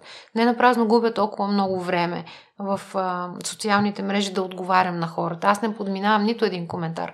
Погледни ми постовете във Фейсбук. Аз нямам, имам две платформи там, Мира Добрева, моята страница и отблизо с Мира, която също поддържам аз. И там понякога се стига до 6, 7, 8к а, и примерно 1000-2000 шера и примерно 1к коментари. И аз на всички отговарям. На всички отговарям, защото дори когато те са ужасни и несправедливи, точно на тях гледам да отговоря. Защото не можеш да отговаряш само на тези, които ти харесват. Слава на Бога, толкова съм благословена да имам предимно хора, които ме харесват, специално социалните мрежи, ти говоря в Фейсбук. Че не ми се налага да се занимавам много често с другите, но много често влизам в обяснение с някакви такива, които ми казват Махни се. Първо, никой човек не се поставя някъде. Те, обстоятелствата или някакви шефове го поставят там. Нали? Аз не мога да съм водеща, ако някой не ме сложи там. Нали, те са ме избрали да бъда там. Така че не мога и да се махна така лесно.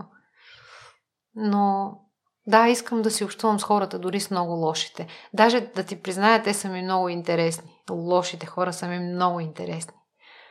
И мисията ми да ги накарам да погледна с човешки очи много често е успешна. И аз приемам това за личен успех. Не на мен да погледна с човешки очи, на живота около тях, да видя, че много неща от тях зависят, че чистотата по улиците от тях зависи, че успехите си зависят само от тях, че ако са заети не да мразят някой, който е успял, а да същата енергия да вложат в своя успех, ще им е много по приятно, пък е и богоугодно е от това. Да посветиш, да, да се стремиш да озаптиш омразата и гнева. Има я във всеки човек, но да се стремиш да си по-добър, то всъщност това е християнството. Да всеки ден, всеки Божий ден, да се стремиш да бъдеш по-добър от предишния. Не знам защо си губя мисълта, тръгвам от някъде, стигам другаде. Не е типично за мен. Но явно си давам сметка, че тук имаме време, което, с което обикновено не разполагам и разполагам мислите си в дължина, която може би не ти е угодна, но ако трябва, ще ги съкратя. Не, не, напротив, много ми е угодно така. Тръгна ти показвам това видео с 4 милиона. Да, ням, няма, хората не обичат известните, до там бяхме стигнали, че смята, че нашия живот е твърде лесен и удобен. Те не знаят, че аз доскоро няма жилище. Нали, че, че, а, че карах кола на 20 години. Нали, те биха гледали сега новата ми кола, но те не знаят колко дълго време съм работила за нея, колко дълго време съм я чакала. Знаеш ли, на, живеехме в Гарсонера дълго време ние с а, новото семейство. Беше ни наистина много тясно и една съседка непрекъснато а, казваше Бемира, аз много се чуда ти къде си държиш дрехите. И аз викам, ми не знам, аз нямам много дрехи. Всъщност аз непрекъснато раздавам, защото наистина нямам къде да ги държа. Това беше докато живеехме в Гарсонерата. И един ден тя ме вижда слизам от колата и съм си взела от химическо някакви рокли. И наистина в мисълта ми е, майко, мила, къде ще ги сложа? Жал ми, е, защото са изгладенки, изпранки, такива хубавки и аз трябва да ги смачкам някъде в някой шкаф. И слизам от колата и тя вика, е, знаех си, че ти някъде друга да си държиш роклите, защото тя ме вижда. Тоест хората мислят, че имаш толкова много рокли, че как ги побираш пък? Въпросът е, че дори няма къде да ги побереш, нали? Това е. Не защото имаш много, а защото живееш на тясно. А, карам, карах ме с една а, жена, която имаше магазин за зеленчуци там в Грасонерата, където живеехме. А, тя долу имаше магазин за зеленчуци. И всяка сутрин тя става в 5, мъжа и става в 5, за да взима от борсата най-хубавите зеленчуци. Аз става в 5, за да пиша. Или да правя материалите за, за отблизо. И двете караме стари коли. И тя има малко магазин, че аз имам малък апартамент. Нищо, че тя е продавачка в магазина, аз съм водеща по националната телевизия. Абсолютно еднакъв стандарт. Имаме. Аз изначално вярвам в това, че хората са еднакви и не ги деля по професии. Но и двете, на края на деня се виждаме и сме супер скапани от умора. Ама сме до такава степен скапани, че не ни се говори. Разбираш ли, аз само я виждам и си кимаме, нямах сили, толкова много работа вършех тогава, имах толкова много неща да правя. По-късно, ако стигнем до там, ще ти кажа защо и какво. Но, че нямах сили да й кажа, дай ми един килограм праскови. Казвах, посочвах прасковите и викам, служи ми праскови. Съкръщавах изреченията, толкова не, не ми се говориш. И тя толкова много има, беше мъкнала щайги цял ден и работила, чакаше с нетърпение да отида да взема, защото аз извънях обикновено по телефона и казвах, Краси, моля те не затваряй 5 минутки само, моля те не затваряй, идвам, идвам. И тя ме чакаше да купя нещо да имаме да ядем вкъщи, защото нямах време да готвя. И, и се разбирахме без думи. Толкова бяхме уморени двете. И мина известно време. Аз, благодарение на Big Brother, си купихме ново жилище. А, и си останаха някакви пари, си купих по-хубава кола. И пък и поработих бая, дет се вика тия миналите години, можех вече да си позволя да си взема на лизинг, разбира се, колата. И с нея очевидно се е случило същото, защото ние се преместихме новото жилище, аз нея бях виждала, да речем, една година. При нея се е случил очевидно същия процес. И един ден обаче аз продължавам да ходя да си пазарувам, да имам порив да си пазарувам от нея, защото я обичам, защото е малък бизнес, защото искам да й помогна да си купуваме от малките магазинчета. Това е едно от другите ми веро. И аз в метро не съм ходила. И въобще не ходя в големи супермаркети. Аз купувам само от малки магазинчета. И си вземам си аз хубавата кола, новата, и отивам при краси да си пазарувам. Нищо, че тя вече е в друг квартал. И тя обаче явно идва от някъде и идва с моята най-омразна марка кола Ауди. И двете, моята е BMW, нейната Ауди и двете лимузини се лимузина, аз си я наричам. Тя си е най-обикновена. Аз толкова си обичам колата, че си я наричам лимузина, когато ми се иска някой ден да имам. И спираме една срещу друга с муцуните. И аз изведнъж виждам, че в омразното Ауди е любимата ми краси. И двете отваряме едновременно колите, а, вратите и се поглеждаме и се усмихваме, защото ние знаем какво стои зад тази кола. Ние знаем как, какъв труд стои зад всичко това. И Краси само каза, само някой да ми е завидял на колата. И аз казах същото.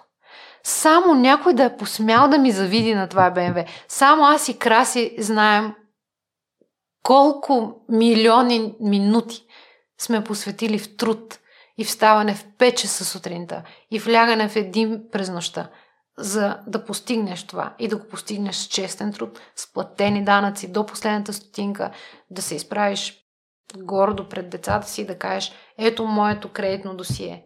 То е толкова чисто. И го пише навсякъде, да виждаш платените си данъци, да си кажеш колко е хубаво да си примерен гражданин, колко е спокойно да живееш чисто. Това също е пример. Защо да не го дам на децата си? Така че не е лесно да си известен човек в България, защото всички мислят, че БМВ-то ти е подарено, че апартаментът ти е подарен, защото ти си известен, че не, ти ходиш в същия супермаркет, който ходят и съседите ти, чакаш на същата опашка, само че си готов да, да гледат какво слагаш кошницата си, да те е страх да сложиш нещо, което да речем е вредно или е много скъпо, защото те също ще си помислят, гледай сега, тя има пари да си купи сьомга, пък аз нямам. Да, и това понякога тежи. Също така а, съм имала случаи да ме нападат и то, а, то ученички, такива вербално да ме нападат, да ме обиждат. Физически да... Имала съм случаи да слизам от метрото. Аз дълго време не исках да си купувам кола, между другото. Аз смятам това за излишен разход, който смятах, че мога да, да не си го позволявам, защото живея близо до метрото и ходих на работа с метро но започнах да не отдържам на погледите и започнах наистина да физически да, да, да повръщах. На втората спирка започнах да имам пориви за повръщане, да.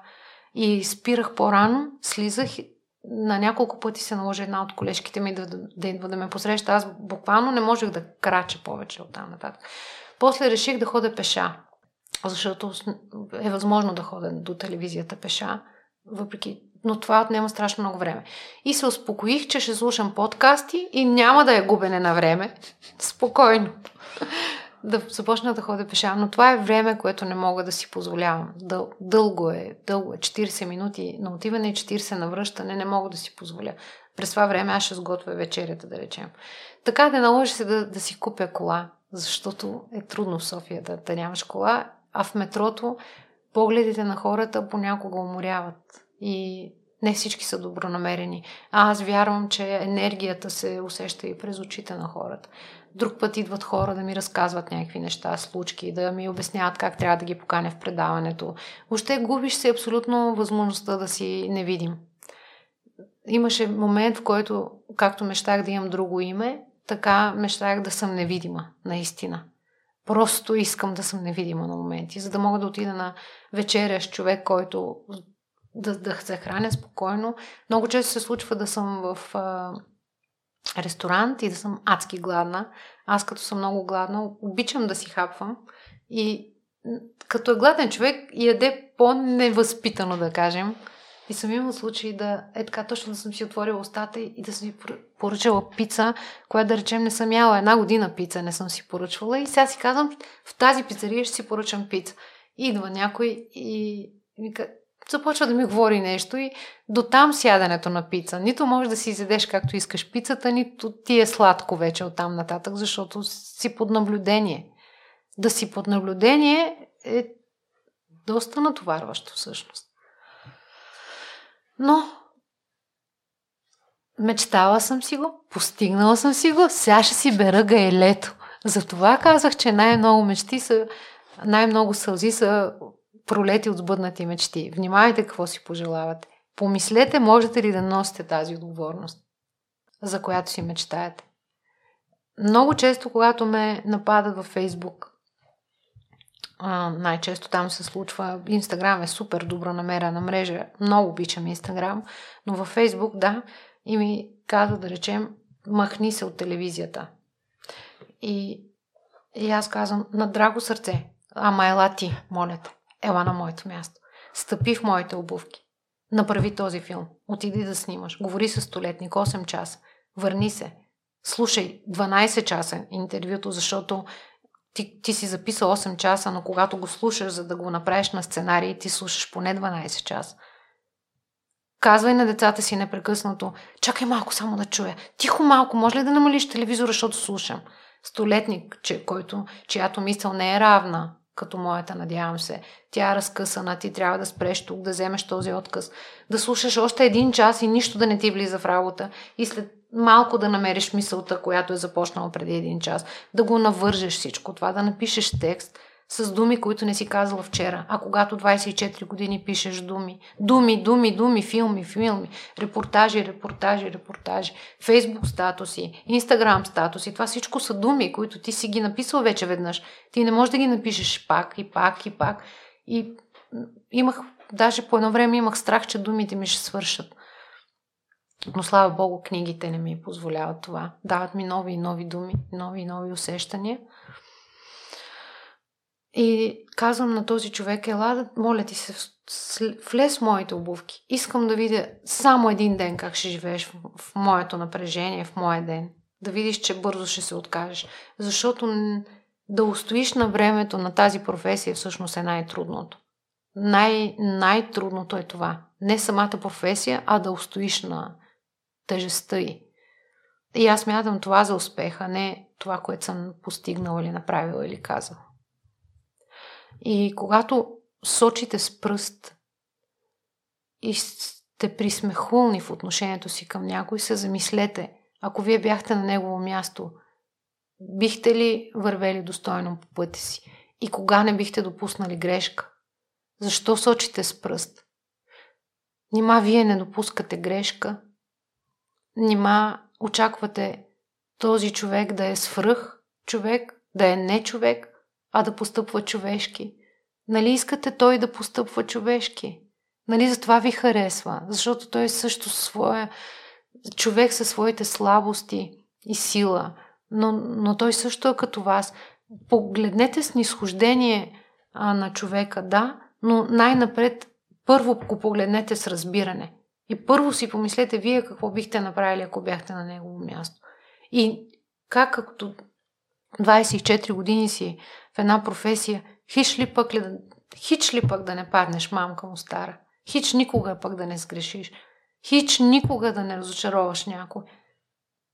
Това а, би означавало, когато си купувам нещо от някой сайт и той долу ми е дал опция I'm not a robot, да напишеш, че че си робот. Не, не си робот. Не, аз не съм робот. И понякога също греша. И когато си толкова разголен и си на прицел, защото си видим по едно или друго стечение на обстоятелствата, знайте, че този човек, вашите думи са вашите куршуми и те го убиват бъдете снисходителни към по-популярните хора в България. За да са такива, те са си платили данъка. И той е много по-голям от вашия, повярвайте ми. Много по-голям. Не, не съдете. Не съдете.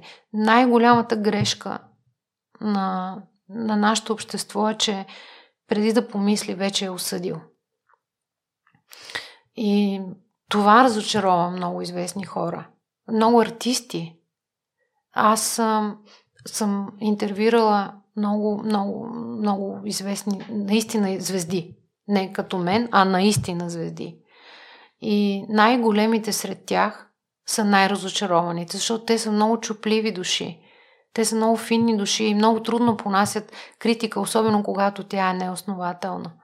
И затова бъдете изключително внимателни, когато гледате филм или когато отидете на кино, а, или когато отидете на постановка, на театрална постановка. Не дейте. Тези хора са там във ваша угода, в, за вашето хубаво усещане. По, опитайте да ги похвалите, да, да видите още колко много неща могат да ви дадат на вас. Говоря специално за артистите. Но ние сме по-склонни да кажем как той не може да говори, как той саможълти зъбите, колко е дебел, колко е остарял, колко не може да играе, как му е престорена играта и така нататък. Отчаяна съм само от това по отношение на нашия менталитет. На, на зависта, която отказвам да приема и да, да повярвам, и на неумението да се поставиш обувките на другия. Да видиш камъчетата, които будат и в неговите крака. И толкова дълго отказвах да повярвам в онази мисъл на Елин Пелин, който казва, ако българинът има един гений, той е геният на зависта. Толкова се бунтувах срещу това. Не исках моя идол в литературата да го е казал. Но когато говорих с сина му и бях неговата родна къща, просто видях, че е имал основание да го каже. Аз знам на Елин Пелин колко много са му завиждали. Как никой при живе не е оценявал толкова много словото му, както го оценяват. Десетилетия по-късно неговите читатели, учениците и така нататък. А самия Христос казва, казва, никой не чакай да се сета точния цитат, никой не бива оценен в мястото, в което се е родил клишето, което се е превърнало днес, никой не е пророк в собствената си страна, всъщност идва от Библията. Съжалявам, не бях подготвена, че ще стигна до тази мисъл да си я извадя, да ти я кажа точно, но да, самия Христос казва, не съдете тези, които ме хулят, защото никой не е оценен по достоинство във времето, в което се е родил. Така че, ето, когато човек чете и знае, може по-спокойно да приеме нападките, в крайна сметка. Пак много дълга мисъл казах. Съжалявам. Но си заслужаваше. Надявам се целият разговор да си заслужаваше. Той вече може би е към своя край. Мира, забелязвам и при теб и при Ланс Армстронг имаше една слушка, че идва такова време, в което се налага да се откажете от мечтите. Так, какво го провокира това, след като си вложил толкова много силия, след като си чел за примерите и виждаш, че това е възможно? Все пак да си кажеш, стига, до тук бях. И при положение, че си непримирима, готова си да работиш за това да я преследваш.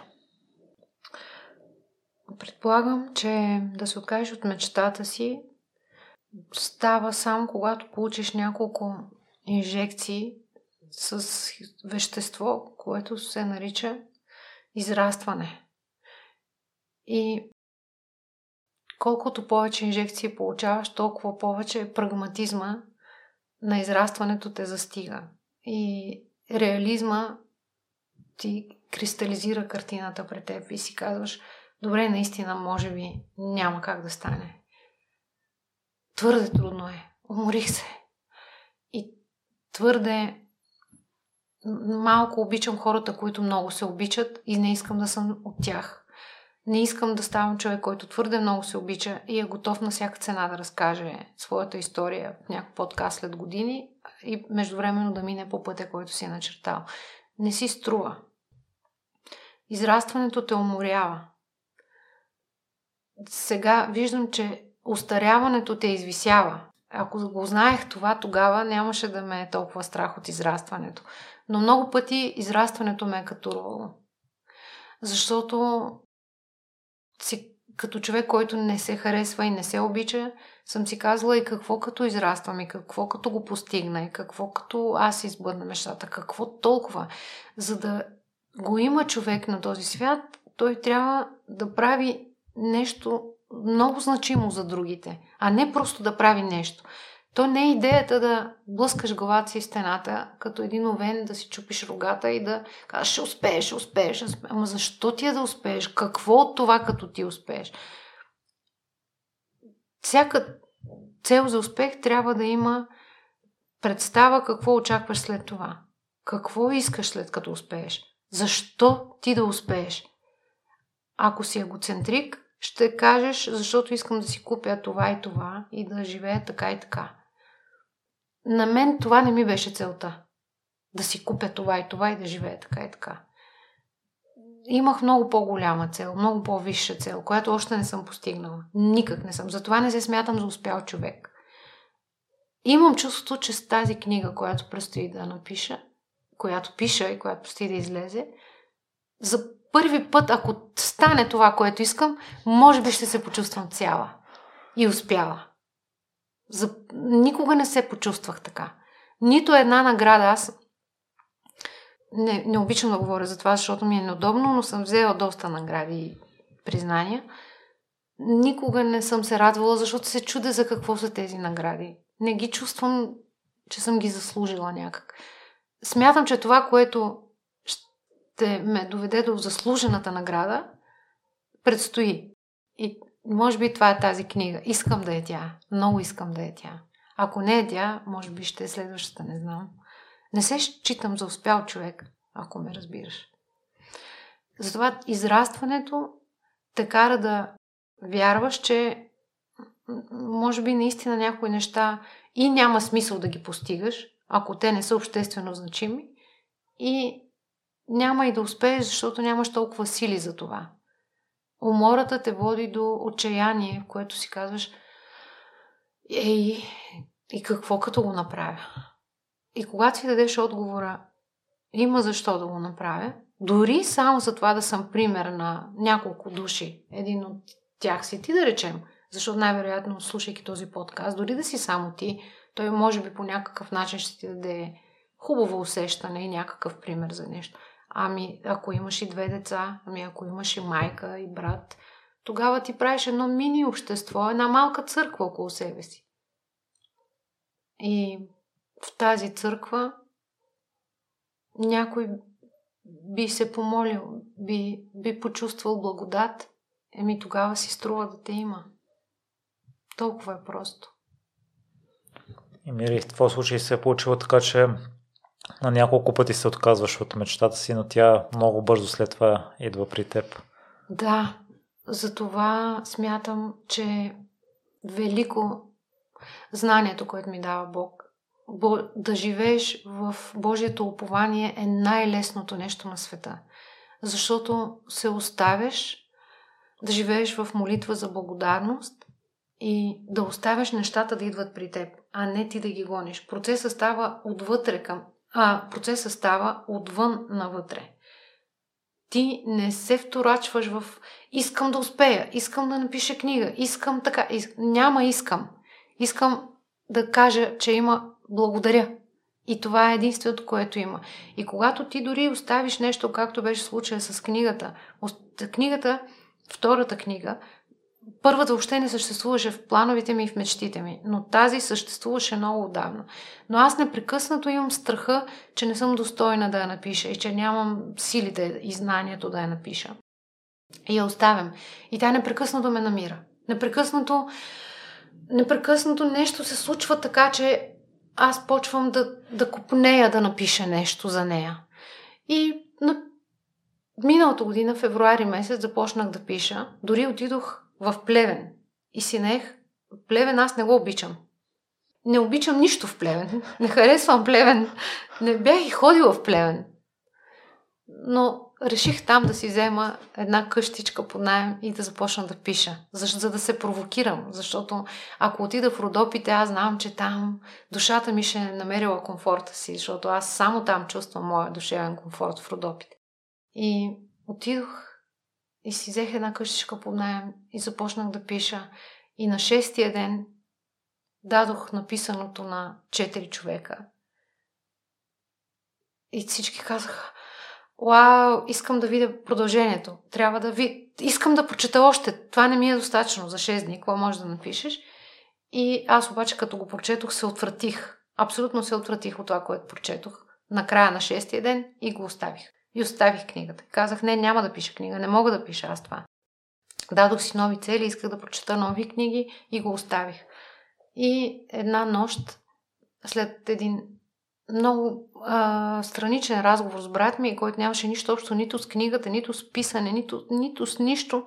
След този разговор той каза една дума, която сякаш отключи отново вратата към тази книга, която непрекъснато затварям в един съндък.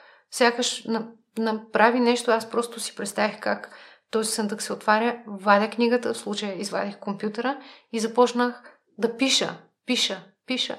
Започнах да, да, да полагам огромни усилия да си хвана мислите, защото ми бягаха, а исках да ги напиша всичките, както ми идваха. И едва му успях да си изтръскам ръцете, за да, защото ми изтръпваха. Пръстите изтръпваха, мускулите на ръцете ми изтръпваха. Написах 67 страници за няколко, може би часа са били. Не знам. И си казах, добре, защо пак се връща това към мен? Като жива е. Направо е мръсница тая книга. Направо е най-голямата провокаторка в живота ми е тя.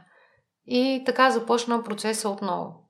А, с издателство Книгомания, с които работих и по столетниците, а, работя и с тази книга, а, те в момента не знаят за какво пиша. Те ми, ми се довериха и казаха, добре, просто го дай. И ме чакат една година. Така че е време вече да се събера. Аз се поуспокоих след тези 67 страници.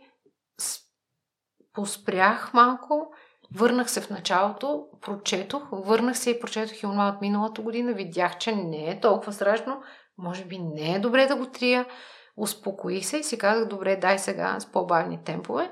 И започнах да пиша и лятото свърши. И дойде телевизионния сезон и сега почвам да правя филмчетата, репортажите, предаването, което ми отнема времето, което ми е необходимо за книгата, но възнамерявам да си взема една много по-дълга творческа отпуска и наистина да довърша този проект, защото той вече ми харесва. Аз вече се успокоих в него и не го не го отритвам непрекъснато така, не затварям непрекъснато този ковчег. А, не ковчег, съндък, не, не ковчег.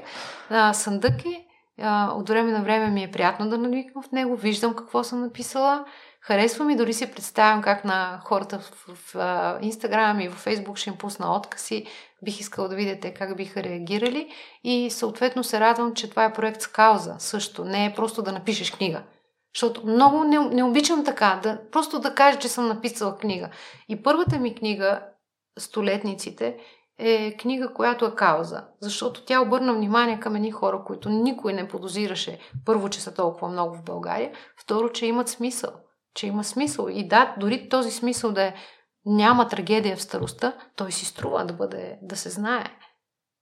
Защото, дай Боже, всеки му да познае какво е старостта, дай Боже, всеки да устарее. И ако всички живеем с драмата в това, съсредоточени в ужаса от устаряването, то е твърде жалко за нас, човеците. Защото непременно всеки ще устарее. Няма на друг начин, освен този. Единственият ти ход е този да устарееш всъщност. И когато в книгата аз съм дала, първата си книга давам отговорите, може би, надявам се, как да правиш така, че всъщност никога да не устарееш, поне духът ти да не устарява, то това го намирам за кауза. И много от срещите с хората, които обикалям цялата страна сега с столетниците, вече една-две години обикалям и всички това ми казват благодаря ти, че ни показа, че може да не е толкова страшно, че, че може да е хубаво, че може да е благословия да си столетник, а не непременно Орисия. Та така с тази книга новата. Намираме. Намираме и май ще станем приятелки накрая с нея. Борихме се много. Беше зловещо на моменти. Беше отчаиващо, беше съсипващо да го преживявам. Аз си измислям всичко, той е роман. Имам една документална част, т.е. имам интервюта с едни хора. Още няма съвсем всичко да казвам, но имам, правила съм интервюта, които ги претворявам през моята глава. На всичкото отгоре двамата им мои информатори са мъже, а аз пиша от, гледна, от женска гледна точка. Тоест ми е много трудно да влеза в мъжката психика и да я направя как би минала през моята психика.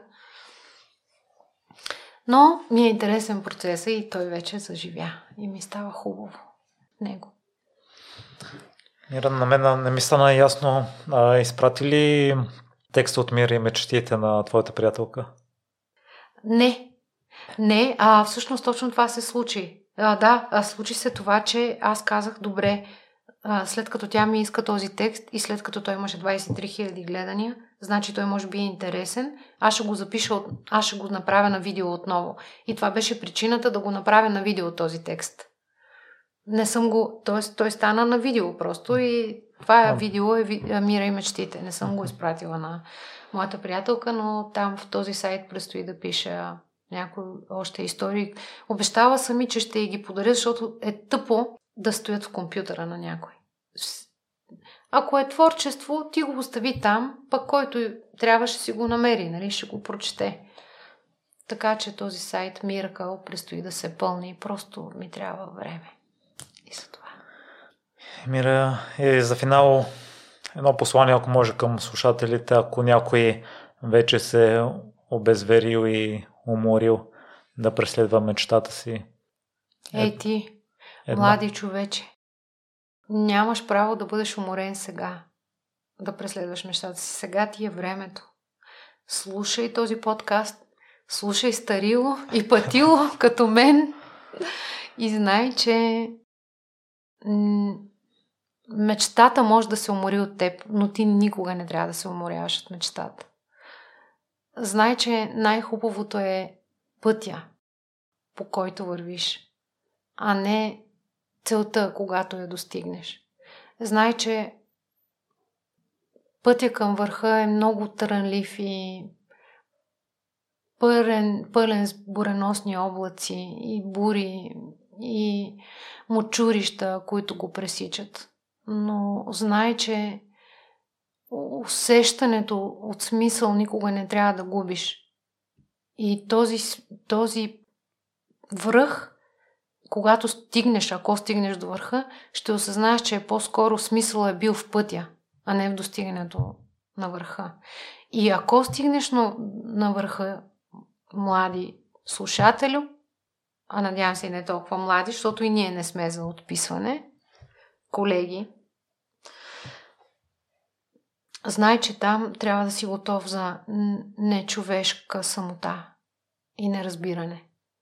На върха не е хубаво, но е хубаво да се стремиш към него. На върха е самотно, студено, ветровито. Никой дъжд добран не може да предпази от бурята там. Но но на върха пък си най-близо до Бог. И ако има някакъв смисъл достигането до върха, то е достигането на просветлението и на най-чистите човешки отношения и чувства, към които се стремим през целия си живот. Може да постигате върха и буквално и ще ме разберете какво имам предвид. Просто качете се на някоя планина, на някой по-малък връх ето, например, един връх полуврак, не знам дали сте ходили. Аз обичам много да, да катеря различни върхове и буквално. Защото не мога още, казвам ви, да достигна онзи другия връх, към който се стремя емоционално. И буквалното покоряване на върхове ми дава много сходно усещане, което знам, че ще получа, когато достигна другия връх професионално. Много е хубаво да стигнеш на върха. Разбираш колко е студено, и, и самотно, защото другите са изостанали назад, много назад и ми е трудно да, да го качат, но разбираш колко, наистина колко си близо до истинските неща, когато си на върха, макар че си сам. Много често си сам там горе. Планината, която ражда хора, ти дава и мисли, които са далеч от а, трептенето на града което също, в което също има чар. Но, но в планината, където въздуха е по-разреден и много по-чист, се избистря много съзнанието на човек и мислите му и, и мечтите дори. И, и така бих завършила. Ходете хора, ходете в планината, мислете, четете там. Оставяйте се на себе си, подарявайте си, подарявайте си това. Подарявайте си това време. Научете се да не изпитвате вина от това, че давате нещо на себе си. Бъдете егоисти, но само в това отношение. Иначе егоизма е неприятна черта, от която трябва да се научите да се отървавате всеки път, когато ви застигне като малко змийче. Трябва да шмугвате егоизма някъде между чершафите, между делата, които са в килера.